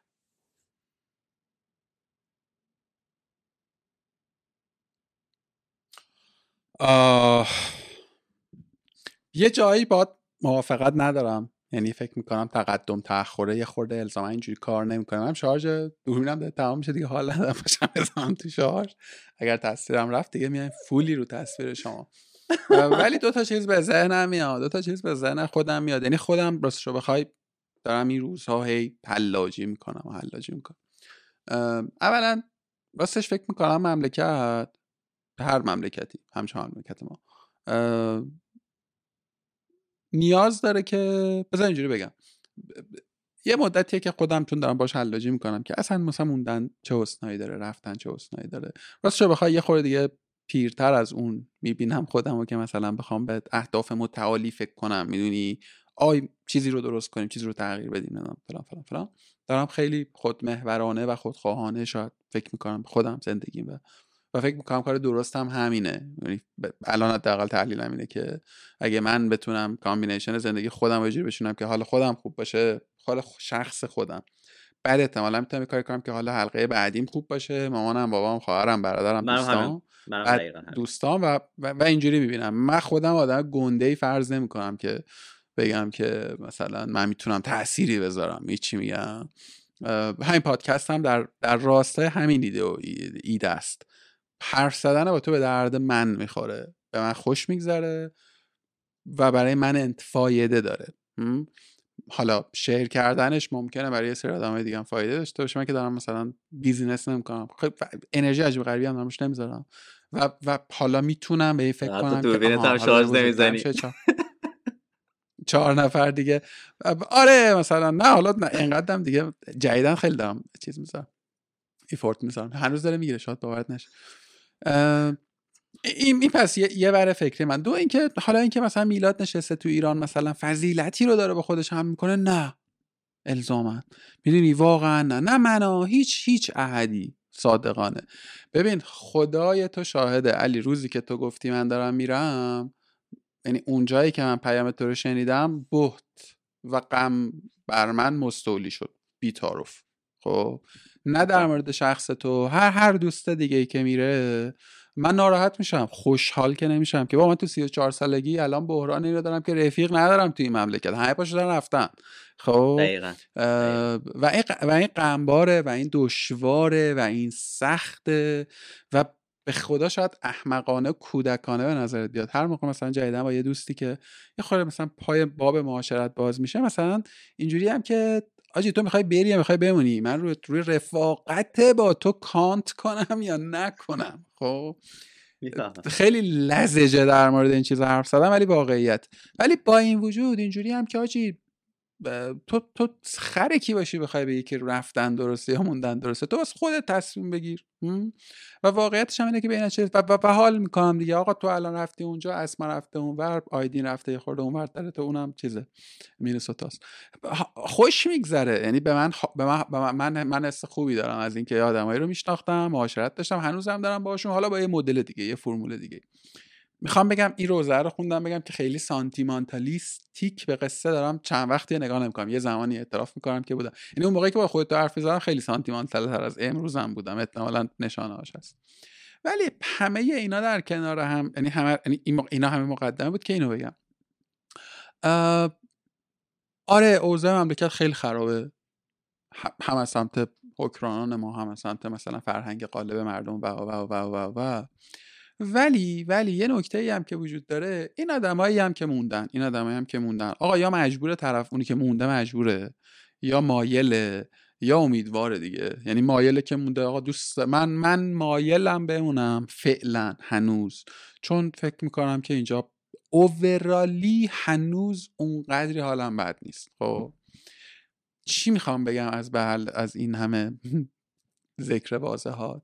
اینکه اصلا هم منظورم خدا می‌دونه تو نیستی ها. چون این می‌بینم تو فضای توییتر خیلی قالبه یه وقتایی. حاجی نه اونی که رفته مثلا تخم سه زرده گذاشته. نه اونی که مونده مثلا جهاد کبرا کرده. نه منی که موندم منتی بر کسی دارم و مثلا فاز جهاد بردارم و فاز مثلا وطن دوستی خیلی قلیز باید بردارم. این اینوریش هم من دارم می‌بینم. یعنی رفقای خودمون هم هستن گاها که مثلا طرف حالا مونده داره business ی می‌کنه کسب و کاری داره. خود من ببین دو ساعت این اپیزود من داشتم غر می‌زدم و ببین به خدا یه روزایی می‌خوام بشینم گریه کنم سر گیر و گورایی که با مثلا تامین اجتماعی داریم یا حالا جاهای دیگه. ولی تهش اینجوری هم که میلاد جون عزیزم خفه شو بشین کارتو بکن. انتخاب کردی دیگه. انتخاب کردی. آدم اینجوری هم نبودم بگم نمی‌تونستم برم بی‌تعارف. می‌دونی؟ برام easy peasy می‌تونستم مثلا یه کشور اروپایی پاشم برم. حالا easy peasy نه اینکه فرش قرمز کسی جای واسه من ننداخته ولی ناشدنی هم نبود. ولی حالا که موندم اوکی تلاشمو می‌کنم مطالبه‌گریمو می‌کنم پیگیریمو می‌کنم غرولندمو می‌کنم نقدمو می‌کنم ولی آجی صبح, می... صبح کارم هم می‌کنم. صبح دارم کارم هم می‌کنم. منتی هم گردن احدی ندارم و منتی هم نمیپذیرم. یعنی یکی هم بیاد مثلا گردن بیافراشه که من مثلا موندم و فلان کردم اینجوری هم که عمو جون بشی سر حال نمی‌کنم باش برو. خب اون ور بازی هم اون ور بازی هم باز این اتفاقا متداوله. هر احدی حق داره تصمیم بگیره هر جا دلش بخواد بره زندگی کنه کار کنه و و و. ولی این فازه رو هم من راستش رو بخوای خیلی بر نمیتابم که حالا هر کی هم مونده تو ایران مثلا احمقه و یه چیزیش میشه و کجه و ناتوانه و اینا. می‌دونی تو همین مملکت یا عالم بیزنس حمید و سعید محمدی رفتن از ایران یه واسه کار دشواریه. اگه پول ندارن برن اونجا بیزنس را را بندازن. این همه حالا این مثال خیلی آیکونیک شاید مثلا دیجیکالا. و, و انت آدم دیگه. مگه مثلا دانش کمتری دارن مهارت کمتری دارن؟ می‌دونی اون چیزی که جنبندی من میشه این. اون چیزی که ما گفتیم در مورد حکاممون یا تصمیم سازانمون که ما رو داخل آدم حساب نمی‌کنن ما رو به حساب نمیارن. گویی که و انگار که هنوز داره می‌گیره دمش گوی... گویی که و انگار که به ما هم تسری پیدا کرده. گویی که به ما مردم هم به نوعی و نحوی از آنها تسری پیدا کرده و اینجوریم که هممون مدام تو قالب اینیم که کی چیکار کرد کی حرف چه حرف زد کی چه نقشی داشت کی چه نقشی نداشت. من خودم و در وهله اول من چند وقت دارم کمتر توییت می‌کنم بیشتر توییت می‌خونم و تو سوشال.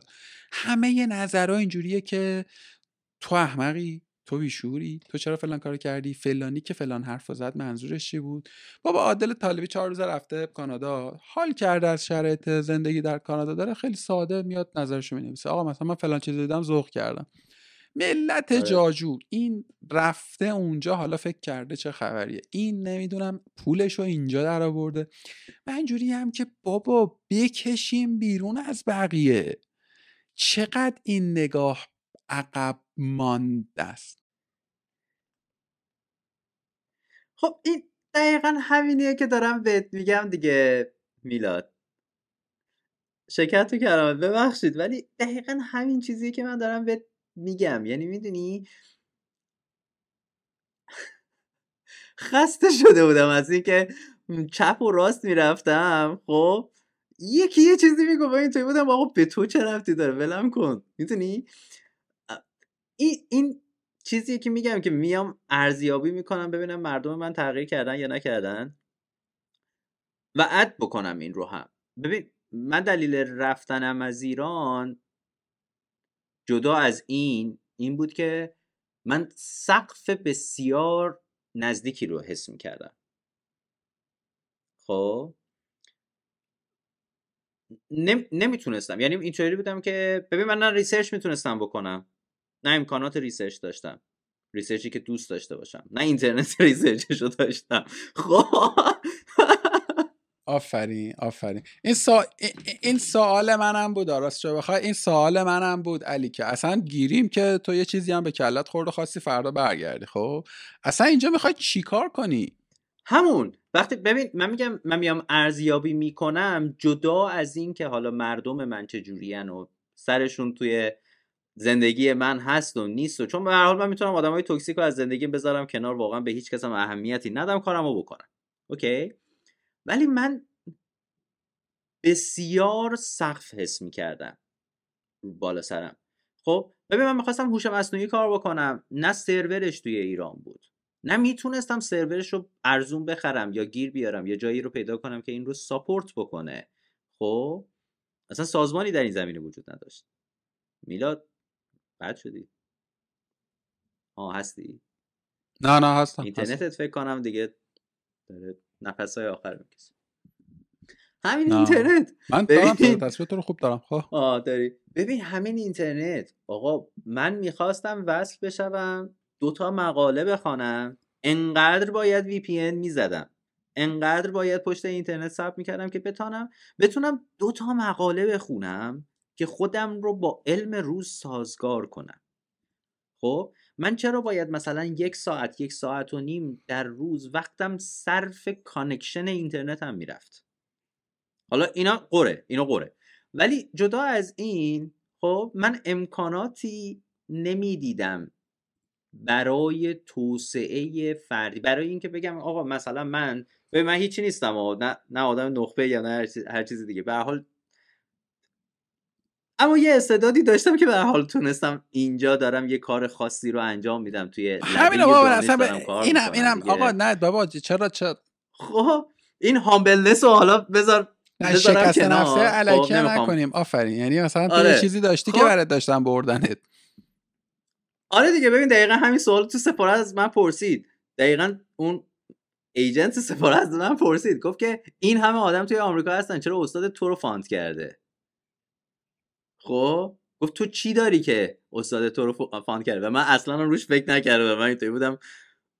نمی‌دونم. مثلا خب خیلی رزومم خوبه. خیلی آدم باهوشی تونستم مثلا اینا رو توی این سن به دست بیارم که الان مثلا ببین من اینطوری بگم که مثلا من توی ایران بودم جایزه ای نبود که نبرده باشن در حوزه خودم. خب؟ و مرحله بعدی کار من این بود که برم تو سوسایتی بین المللی و من از دور ایران نمی‌تونستم برم تو سوسایتی بین المللی خب؟ این سقفه این سقفه چیزی بود که من حس می‌کردم. و وقتی من دوباره بخوام برگردم ایران چک می‌کنم. یکی اینکه اون کالچر رو چک می‌کنم و اینجور داستان ها خب؟ دوم اینکه آیا من می‌تونم یه چیزی درست کنم برای خودم؟ که استعداد خودم و آدمهایی مثل من هدر نره چون این ظلمه به خودمه که من یک استعدادی دارم من یک هوشی دارم و یک جایی باشم که من نف نمی کنم آدمی که نیومده ها روها. اصلا نفی نمی کنم خب؟ اون آدم انتخاب کرده. ولی من هم انتخاب کردم که شرایطش رو داشتم تونستم خودم رو ساپورت بکنم. بیام یه جایی که استعداد من هدر نره و شکوفا بشه. ببین من توی ایران خوابش رو باید می‌دیدم که با فیلیپس سر یک مسئله درمانی همکاری کنم. ولی الان در سن سی سالگی من دارم با فیلیپس کار می‌کنم و پروتکل های فیلیپس رو اجرا می‌کنم. باهاشون قشنگ مراوده دارم که ببین شرکت فیلیپس این امارایی که شما داری مثلا می‌سازی رو پروتکل امار تو باید این شکلی چیزی کنی. و من اینو تو ایران نمی‌تونستم داشته باشم. خب؟ در آینده می‌تونم داشته باشم. اگه تغییر اتفاق بیفته شاید. نمی‌دونم. واقعا نمی‌دونم. باید اون موقع بیام بررسی بکنم. یه چیزی هم که تهش بکنم اینه که همیشه وقتی از آدم می‌پرسن که خودت رو می‌بینی اونجا بیای یا نه یکی از بچه های یه مثال بسیار تمیزی زده. آقای محمد سعادت متخصص قلب اینجا. دکتر محمد سعادت. گفت که ببین مهاجرت خیلی حرفش قشنگ بود و من واقعا هر روز این رو درک می‌کنم. برای کسایی که ازدواج کردن این کاملا مفهومه. که مهاجرت مثل زن گرفتنه. کشوری که شما بهش مهاجرت می‌کنی زنته. کشوری هم که ازت اومدی مادرته. خب؟ حالا کدوم رو انتخاب می‌کنی؟ آخه نمیشه انتخاب کرد. می‌دونی؟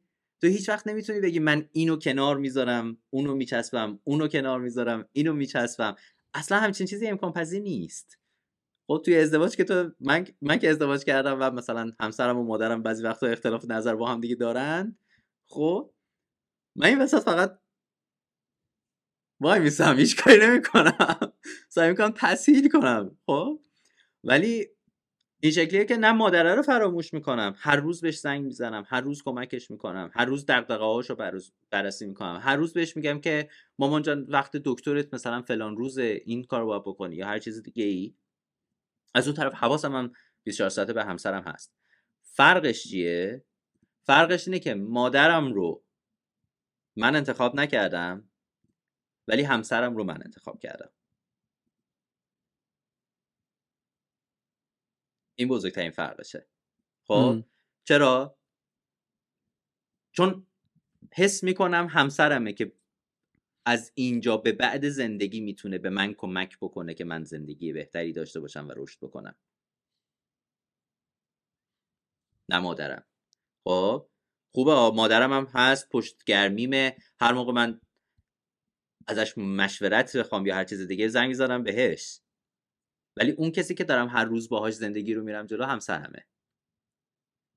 خب و دقیقا کشوری که شما مهاجرت می‌کنی هم همینه. من قرار نیست به ایران کمک بکنم. معلومه که قرار به ایران کمک بکنم. آدم گنده ای هم نه. آدم گنده ای نیستم. ولی تا هر جایی که از دستم بر بیاد من همین الانم هم دارم کمک می‌کنم. خب؟ و اصلا کم نمی‌ذارم سر این قضیه. دوست دارم. من اون کشور کسایی که من از نزدیک می‌شناسم می‌دونن که من چقدر کشورم رو دوست دارم. خب؟ و چقدر اون آدم رو دوست دارم. ولی در برهه از زمان تصمیم گرفتم که دیگه اونجا نباشم. همونطور که در برهه از زمان تصمیم گرفتم که مامان بابام رو ترک کنم برم دانشگاه برم سر کار برم زندگی خودم رو تشکیل بدم و همچنان حواسم هم بهشون هست دقیقا همون رابطه اینجا هم برقراره. من الان توی آمریکام اینجا سقفی برای من نداره. می‌دونم که اگر اینجا به دیگه به سقفش بخورم دیگه دیگه واقعا جای دیگه وجود نداره. خب که بخوام برم. می‌دونی؟ تهشه. اینجا دیگه تهشه. نه تو اونجا تو اونجا داری سقف رو خودت هلش آفرین میشه. این یعنی اینجا میشه که سقف رو هلش داد و تو واقعا فضا بازه دیگه. میری یعنی تو می‌تونی ادعا کنی من آره، می‌خوام شرکت آره، فضاپیما آره. داشته باشم و داشته باشی. می‌دونی؟ ایلان ماسک می‌تونه خیلی به نظرم این خیلی به نظرم این concept مهمی ها. یه بار دیگه هم فکر کنم تو کارگاه در حرف زد که بله بله در ایران و برای بسیاری از آدما یک سقف شیشه ای یا بتونی بتونی هست. تو واقعا یک کارایی رو نمی‌تونی بکنی. خب حالا تو از تو در عرصه علمیش تو عرصه تجاریش هم واقعا هست. می‌دونی؟ من اگه ایران میبوندم و, و اونجا اونجا جایی که ببین من اگر ایران می... من, هنوز متخصص نشدم اینجا و تازه سال بعد می‌خوام برم توی رزیدنسی و خیلی هم سخته اینجا رزیدنسی قبول شدن. از ایران بسیار سخت داره خب؟ و وقتی تو مهاجرت می‌کنی ده سال خودت رو از زندگی حرفه‌ای حداقل عقب میندازی. این یه واقعیته. خب؟ من الان من می‌تونست الان سی سالمه. می‌تونستم در سی یک سالگی هیئت علمی دانشگاه تهران ایران یا هر چیزی یه دانشگاه خیلی خوب توی ایران باشم. خب؟ استعدادش رو داشتم روابطش رو داشتم.